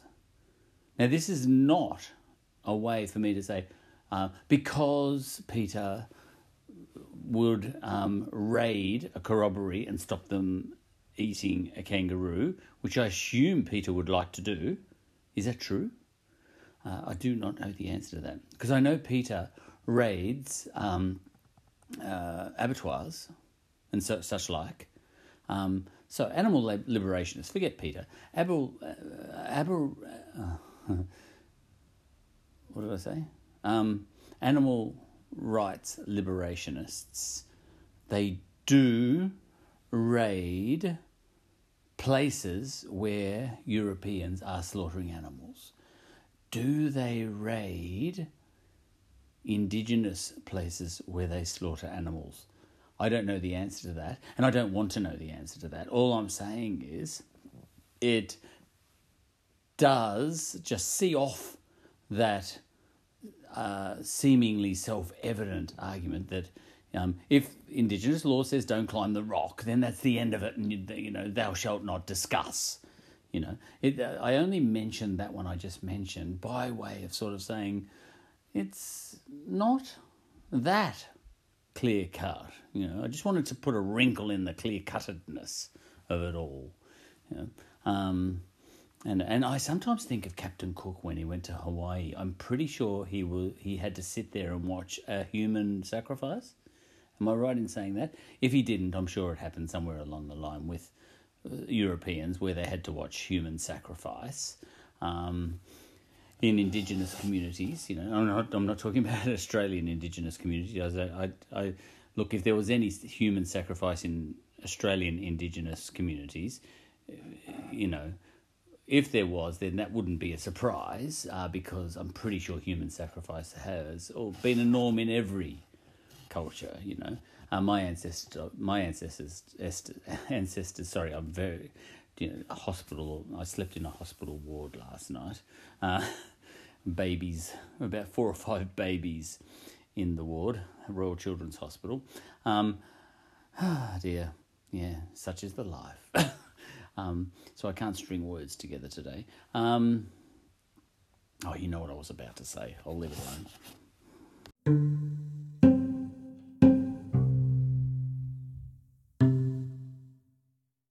So, uh, this episode is about Indigenous stuff, Indigenous Australia. Uh, because in previous episodes, I've been, you know, I made a distinction. I said there are many Australias yeah, there's European Australia, which is young and free. the Constitution, you know, um, Australia, uh, when most people, you know, European Australia, Australia as defined in the Constitution, is only about 119 or 118 years old. And um, Indigenous Australia is around about 65,000 years old. Um, geological Australia? Well, that's a tricky one, you know. Um, I just for my own fun, um, look, Australia goes back billions of years, um, but as a standalone continent, roughly the shape that it is now, it only goes back to the last um, ice age. Uh, surely.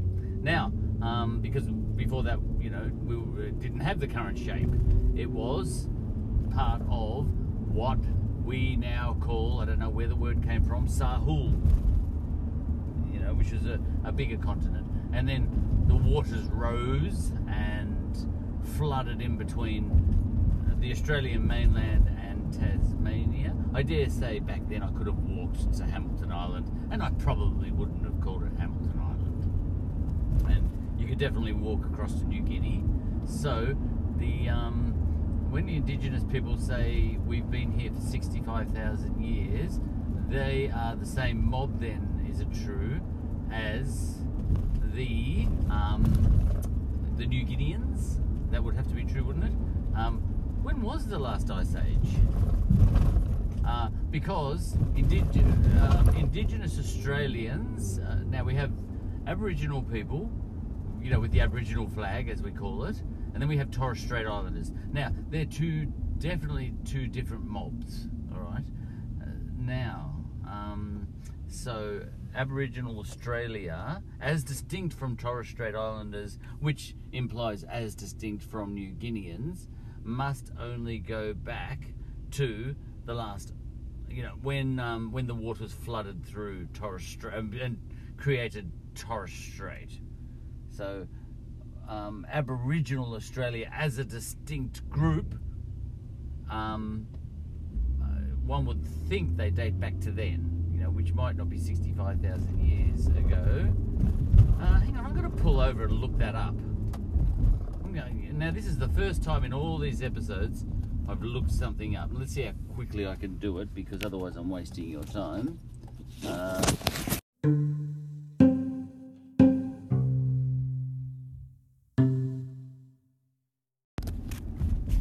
Okay, I've got it. 10,000 years ago, the end of the last ice age. I couldn't remember that. And 65,000 years ago, right, we should say, people came to Sahul. Uh, I only googled when did Tasmania separate from Australia, and that must be this roughly the same time that New Guinea separated from Australia. Surely, wouldn't you think? Um, okay, end of the last ice age, 10,000 years ago. So that's a good figure to have in my head. Um, okay, 65,000 years ago. I always say 65,000. It could be, it could have been 70,000 when humans first came to Australia. It could have been 80,000 years ago. It could have been 50. I, I, I just like 65,000 years uh, as a number because it's the one I've heard the most often. All right. So, um, 65,000 years ago, 65,000 years ago, um, um, people came to Sahul. I think that's the way we should say it. Or, oh no, do I have to, um, do I have to Google whether the waters were high or low then? I need to find out when the start of the last ice age was, don't I? Um, because, oh god, yep. All right, just a second. I need to get this clear.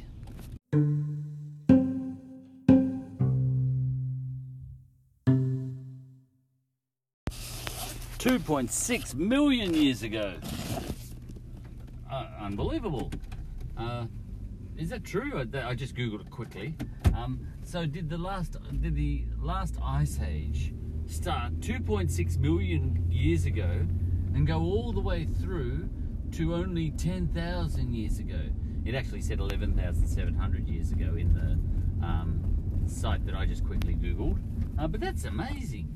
Um, so we've been ice age for a long time um, before, and, until extremely recently. You know, because 10,000 years ago is nothing. Uh, like it's like a click of the fingers compared to 2.6 million years ago. Now, um, so that's interesting. So humans kind of evolved during the ice age. I didn't. I never kind of thought about that before. Um, okay, so um, and I think humans, you know, kind of 300,000 years ago, depending on how you define human. Um, Biggles, you know, he reckons humans um, evolved when he was born. no, um, but um, I kind of think about that. I kind of think that about me. um, no, well, maybe I do. We're a funny lot, we humans. Yeah, We're a bit egocentric. Yeah, that would explain racism a bit too, wouldn't it? Uh, but um, I'm finished with racism. Uh, that oh, racism and all that stuff has been the subject of was the subject of the previous episode, previous episode called Naz and Biggle. So I'll largely drop that now because I just wanted one big episode on that, and it was a huge episode, 15 hours long, um, but it didn't go to plan. You know, I actually wanted it to be one episode, 15 hours long.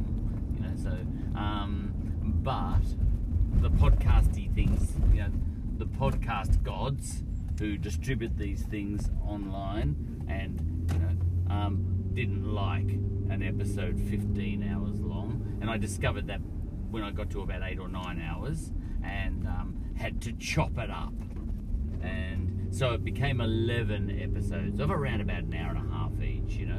But I discussed all that stuff then, you know, the whole black and white thing and everything, which is really relevant.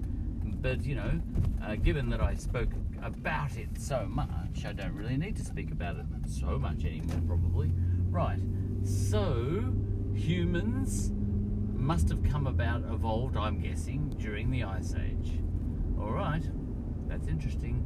Um, now, uh, you know, in my mind's eye, I kind of imagine us evolving in a climate roughly like now. You know, when I'm when just when when I don't think about it, you know, because often I don't think things through until I start um, consciously thinking through things. You know, I just take things for granted, like probably a lot of people, and I kind of, you know, if we if we uh, if we came about you know, if we evolved, if we popped into existence, if we had a genetic mutation, however it comes about, these things, um, and and there we were, pop into existence. Now, pop into existence. people of faith snigger at that, um, but it's evolution. It's it's, it's slower than that, think.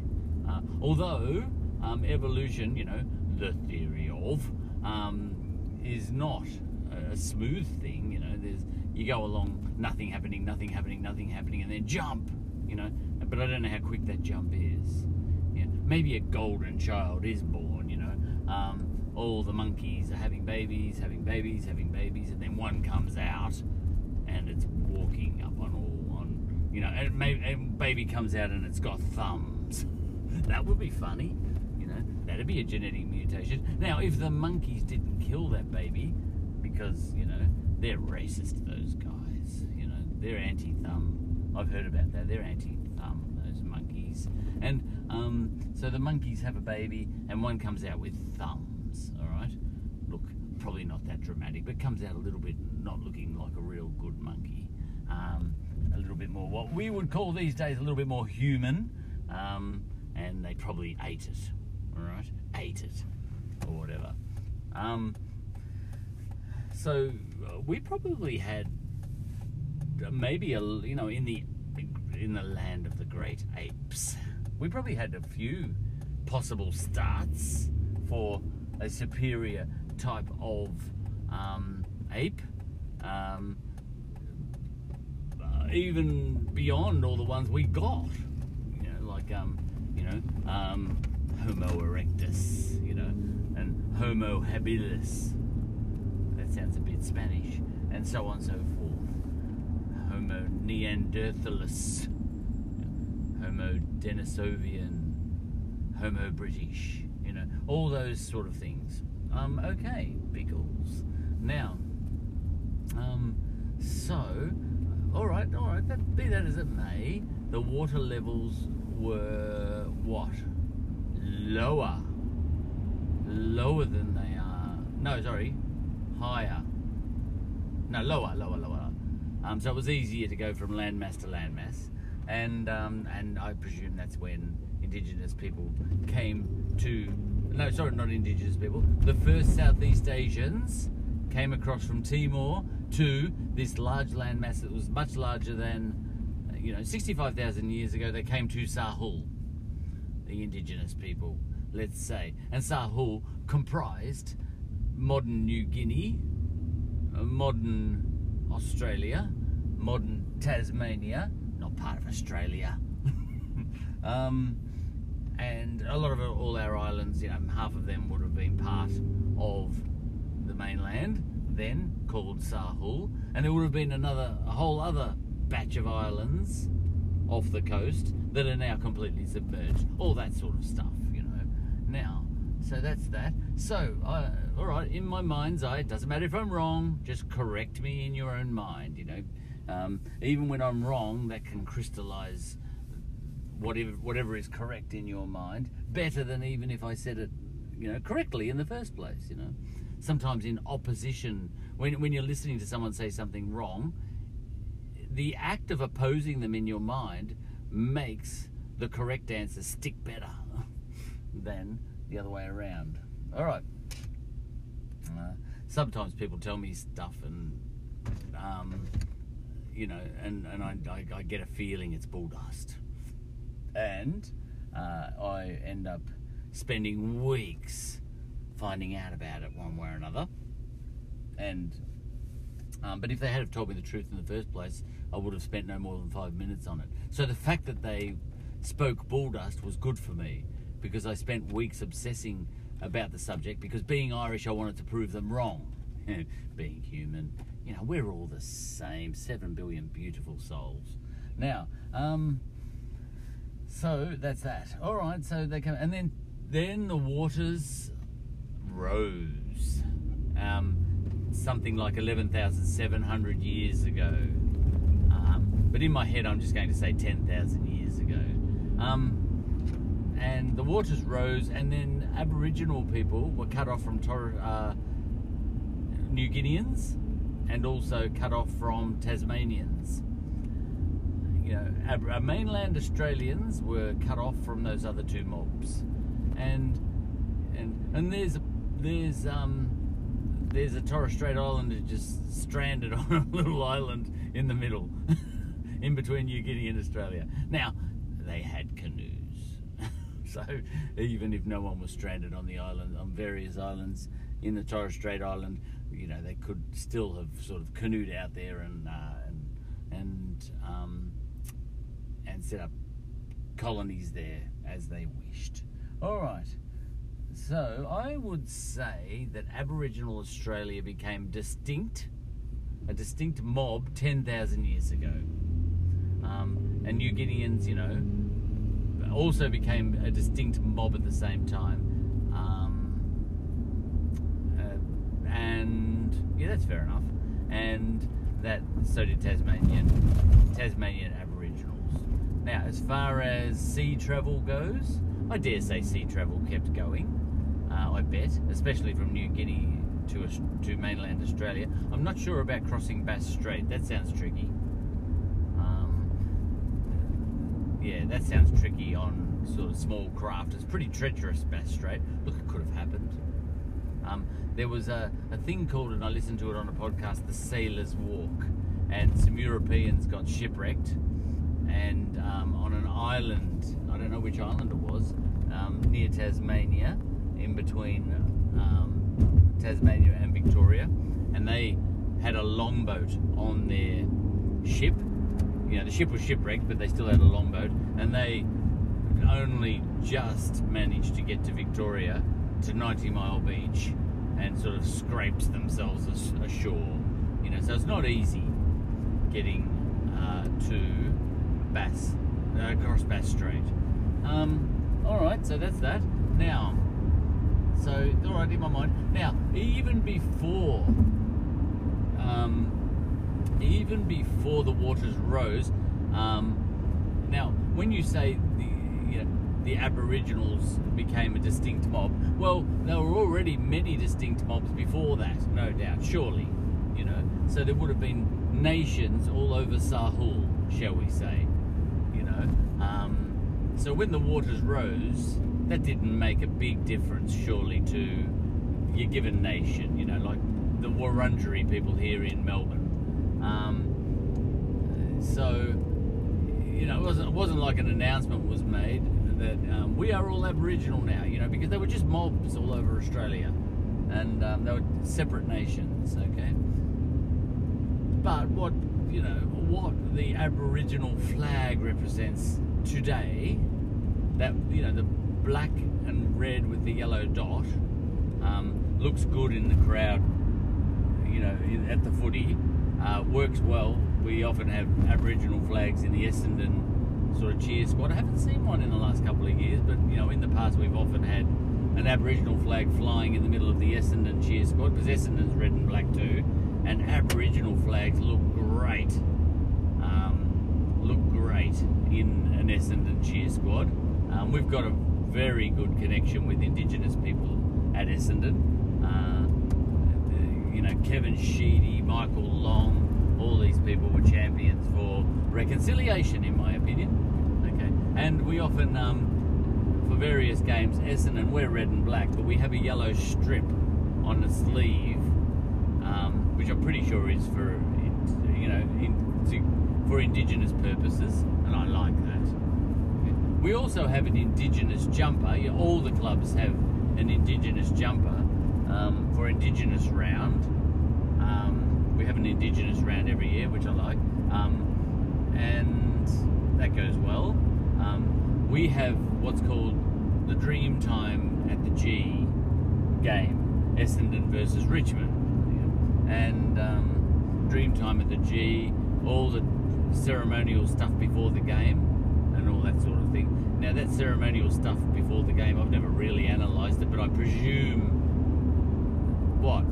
Do different mobs get together, or is it Wurundjeri people? Because it happens to be in Melbourne. The MCG is in Melbourne. I'm not sure. Um, it's probably a little bit more uh, broad than that. You know, I dare say they have different mobs coming to the MCG and doing all the pre-game ceremonial stuff. Um, dream time at the G. Essendon versus Richmond every year. Get onto it. Now, um, so what was I talking about? Yes, so it's almost irrelevant, um, I suppose, to Indigenous mobs all over Australia that the waters rose, except for the ones that lost land. Um, so no doubt they, you know, the land that was in between Tasmania and uh, Victoria, that all got uh, flooded. Um, and same goes for Torres Strait. Um, so those people must have encroached on other people's land. Um, so there would be people, Indigenous people here in Australia today, whose ancestors, you know, that connection to land, their ancestors, their ancestral land, that gave birth to them, because you know the Indigenous people have this thing where the land produces them. You know, they are at one with the land. There'd be a lot of Indigenous people, surely, who are at one with land that is underneath the ocean because I, I, I can't imagine them just standing there and drowning uh, when the waters came through. Um, so they must have pushed into other people's lands because it's a lot of land in between. You know, what is now Bass Strait is a lot of land. Um, and then um, you've got right around Australia. Um, how many kilometres would it be out to sea that would have been all land back then? Um, and um, so that's interesting. So all those people must have pushed inland onto other people's land. Um, and that would be just, I can't do the maths in my head, but millions and millions and millions of square kilometres of land. You know, all the land between Australia and Hamilton Island, for example, and even further out than that, because Hamilton Island's not that far. All around Australia, can you even calculate how much land that is? Well, probably you can. I bet you it's on the internet. How much, how big Sahul was, and how much land got flooded. Now, short of all those people just standing there and drowning, which I don't think they would, because they had plenty of time to think about it, the waters would would have risen very gradually, so they could just, as the water, the waters didn't come through in a rush, you know, through Bass Strait, it would have just risen an inch, eh, you know, an inch every generation, you know, or every year, you know, maybe a centimetre every year or something for you know, hundreds and hundreds of years, eleven thousand, maybe for a thousand years, the waters rose slowly. So people would have just edged away from it, surely. Um, okay, so a lot of indigenous ancestral lands are underneath the ocean, which doesn't present a problem to me. Okay, you know. All right. Um, so that's that. Now, um, but what we, what the uh, Aboriginal flag, the black and red and yellow one, represents is, I think, all the indigenous mobs as a collective. You know, a lot of them would have been enemies with each other. We can handle that. You know, we we say there's a thing called Europe, but a lot of them hate each other's guts. You know, we can handle that. Um, so Europeans, Indigenous Australia, Aboriginal Australia is that black, red, and yellow flag, and then there's the Torres Strait Island, which is you know got the little Torres Strait Island sort of symbol on it, the green and the blue and all that sort of thing. Um, and then New Guinea's a different thing altogether. Um, but uh, Tasmania is included in Aboriginal Australia. All right. Um, so that's that. So they're they're my numbers. Sixty-five thousand years. Mobs like the Wurundjeri tribe. I don't know when they got to Victoria. Um, you know, pretty obviously they came in through uh, the north of Australia and then would have made their way down. Now it only takes what weeks to come down to Victoria, or they might have taken 500 years, or they might have taken a thousand, or they might have taken 2,000, or they could have just marched all the way down to Victoria straight away and be down here. How long does it take to walk to Victoria? Probably not that much. Um, a month? I don't know. I've never walked it. All right. Um, so that's that. And um, I heard someone. Um, I was listening to a very tragic episode, um, a podcast about the history of Rottnest Island uh, in WA, uh, you know, off Perth. You know, very bad atrocities happened there. You know, even that one. I mean, that one made me feel, oh god, that's awful. You know, um, but I won't get into it. You can, you can find out about that one yourself. Um, but Rottnest Island, um, and there was an Indigenous person speaking on the podcast, and you know she was describing, and I think correctly, um, uh, something I was mentioning because I probably got it off her, or if not her, people like her, um, that when um, the European culture came, look, they all say white man culture, you know, and the reason they probably say that is because against them we were white. Okay, so there's not a problem with that. Um, when the Europeans came, yeah, the indigenous people wouldn't have called us Europeans; they would have called us whites. Um, we would have called them blacks. Um, what else would you call each other? You know, because they, we hadn't provided an atlas, a world atlas to the indigenous people describing where Europe was, so they couldn't call us Europeans. Okay, not for the first few weeks anyway. Right now, um, the, an indigenous woman came on and was describing how how tricky it was uh, when Europeans settled Perth, and uh, the Europeans did all these tricks, um, dirty tricks, I don't mind saying, to push Indigenous people off all lands that were providing Indigenous people with food, you know, so um, and push them into the margins um, as far as geography goes. Um, so Europeans took all the good land. You know, of course they did. You know, they're greedy and um, thoughtless and all that sort of stuff. You know. All right. So and then indigenous people got pushed off. You know, and pushed away from the Swan River.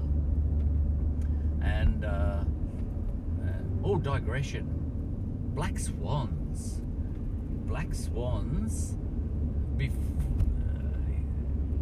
it's, it was a, un, a truth universally acknowledged and just known and not questioned that before Europeans came to Australia, Australia, and this is amongst people in the old world, you know, Africa, Australia, uh, Africa, Europe, all those places.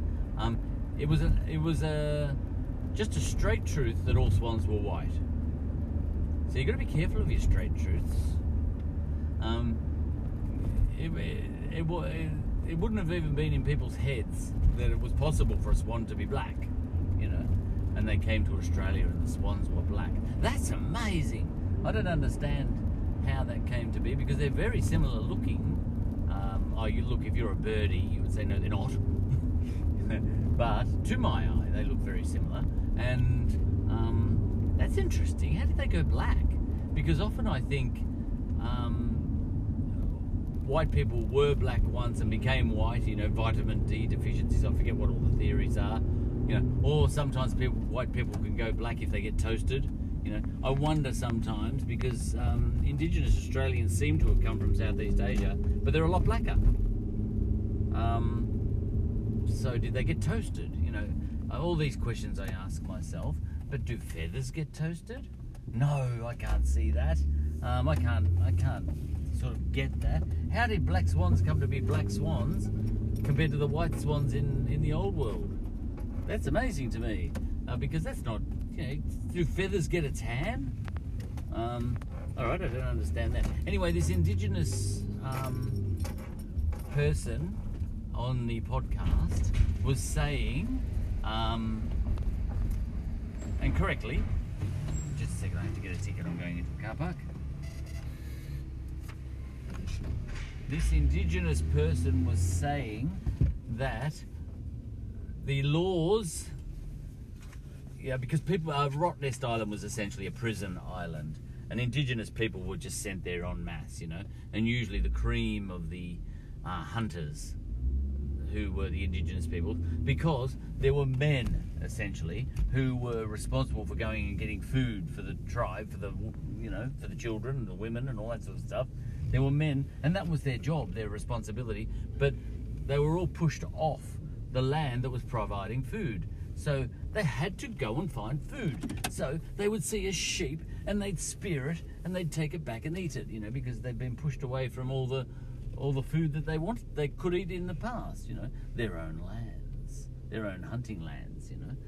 Um, but europeans didn't understand that form of ownership you know that that was their hunting lands. They didn't europeans didn't understand that.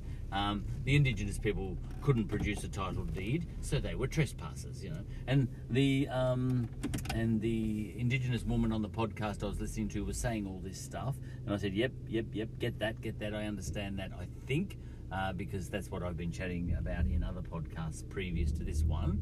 Um, that european law didn't make sense to indigenous people, and indigenous law didn't make people any sense to European people. Okay, um, so when indigenous people broke European law, it simply did not compute. If there was a sheep there and it needed to be eaten, then you eat it. You know that was indigenous law, especially if you've got responsibilities towards your family, right? So there's a sheep there. They have no concept, let's say, of this um, sheep belonging to somebody else. It's there to be eaten, you know.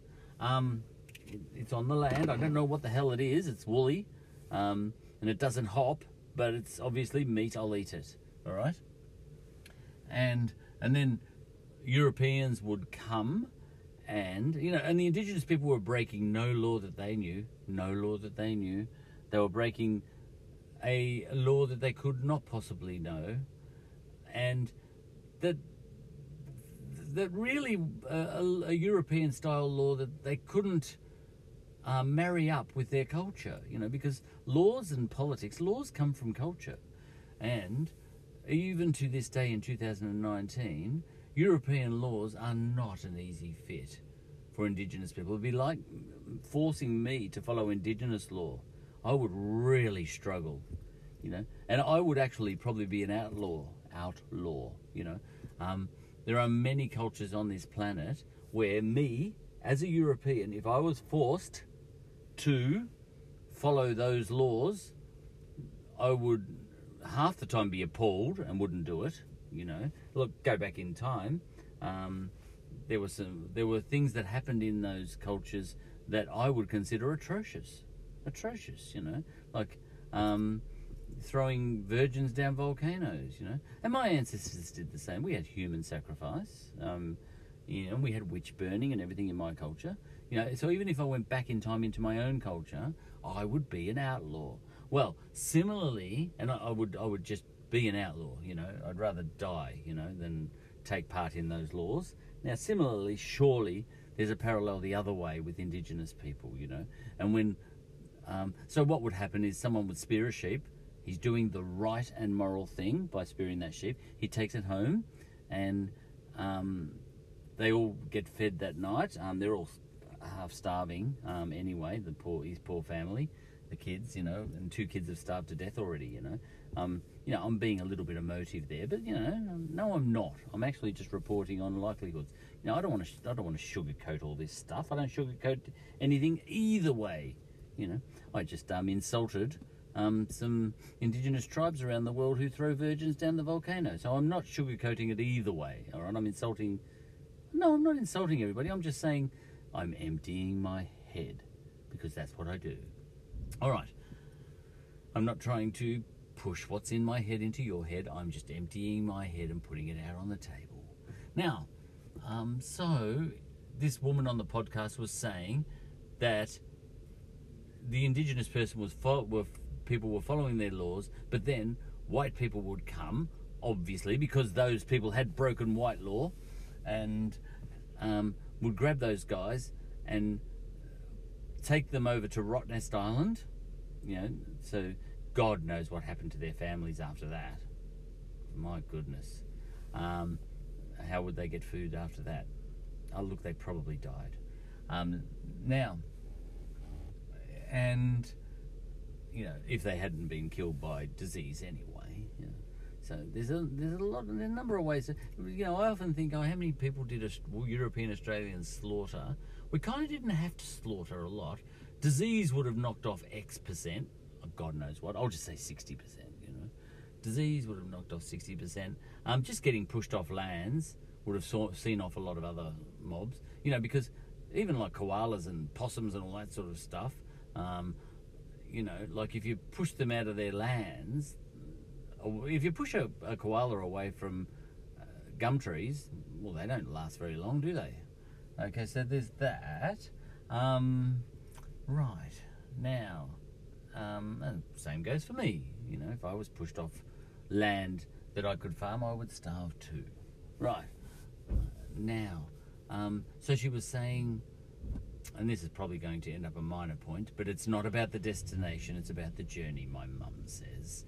Um, and she said, We had been following our own laws, and she actually did say this, um, which have been unchanged for thousands and thousands and thousands of years, and then suddenly the Europeans come here.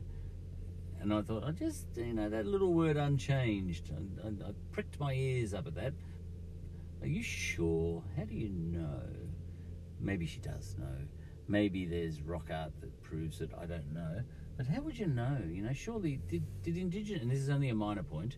And, um, did indigenous people um, they would have had revolutions, wouldn't they? Their laws would have changed if they went back five thousand years ago. Just five thousand. If they only went back two thousand years ago to the time of Jesus, you know, maybe the laws were really different then, and um, who knows? All right, now I've, I've landed at work, so I'll hop out of the car now, uh, and I have I'm, I'm back into Indigenous Australia, which I'm glad about, uh, because in the previous super episode, 15 hours long, split up into 11 episodes, or however many hours it was, um, I, I got diverted across to an African American rapper and a um, and Biggles the fighter pilot. You know that whole episode was about that. I happen to talk about Indigenous Australia sometimes inside that episode, which went for seven, which went for which went for eleven episodes. Um, I happen to talk about, but it wasn't explicitly about Indigenous Australia. It was more to do with the whole black white thing getting out of control. That's what that episode was about, and to some extent to get it out of the way. Um, but now I'm back just chatting, and in that in that previous mega episode, I was talking about how I have a personal um, sort of l- wish, you know, and this arises from my logic more than my morals, that it would be a good idea to try and create a new Australia that is a marriage. between European Australia and, and, and Indigenous Australia, you know, as a first port of call, and then layering in um, laws that match immigrants after that. You know, I, I kind of think that's. I don't think it's going to happen, and I don't think it's even practical. Um, but um, I fear, I, you know, I would like to see it. I don't know how it would play out. You know, I don't know how you'd actually go about it. I don't think Europeans are, want want that. You know, um, the Constitution of Australia doesn't want that. It, the Constitution of Australia is happy to recognise other sort of cultures. You know, even that it takes us 120 years, and we're still only just getting to debating whether we should even mention Indigenous people in our preamble to our constitution. Yeah, there's a big debate on at the moment. I don't get into current politics very much in these podcasts, but yeah, there's two things on the table at the moment, and European Australians, just as much as Indigenous people, heaps of European Australians are on the radio all the time, you know, um, passionately wanting a, a, a stronger voice, Aboriginal voice in Parliament. Yeah, but see, in Parliament, in the European system. But don't worry about that. You know, they're wanting the right things. And so there's a, there's one uh, there's one thing people are looking for, and that's recognition in the constitution. And there's another thing that people are looking for is a voice, essentially, whereby Europeans, I guess, um, have to shut up and listen while uh, they get instructed. Um, and Europeans, we Europeans are not very good at that. We're good at talking. You know, I can talk and talk and talk, as you've noticed, um, and I'll keep talking. You know, and that is criticism of Europeans. But hey, you know, monkeys eat bananas and Europeans talk too much, you know. What can you do? Right. So, um, so this, it's all happening at the moment, um, all that sort of stuff. But I'm stepping back from the, the just the politics du jour, you know, the politics of the day. Um, that's all going on. It's being debated in a much more sophisticated way than I'm sort of, you know, chatting about. Uh, but I want to chat in more vague ways in these podcasts. I don't want to get into the nitty gritty of current politics. This podcast is one for the ages. You know, it's bigger picture. It's stepping right back, and it's just emptying my head on what seems to be would be a nice thing to happen and a logical thing to happen when two mobs come together to try and create a blend between the two of them.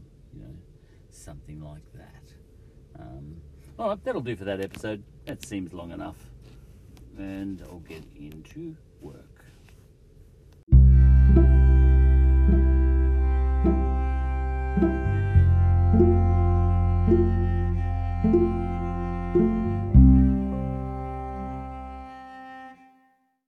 The podcast you just heard was made using Anchor. Ever thought about making your own podcast? Anchor makes it really easy for anyone to get started.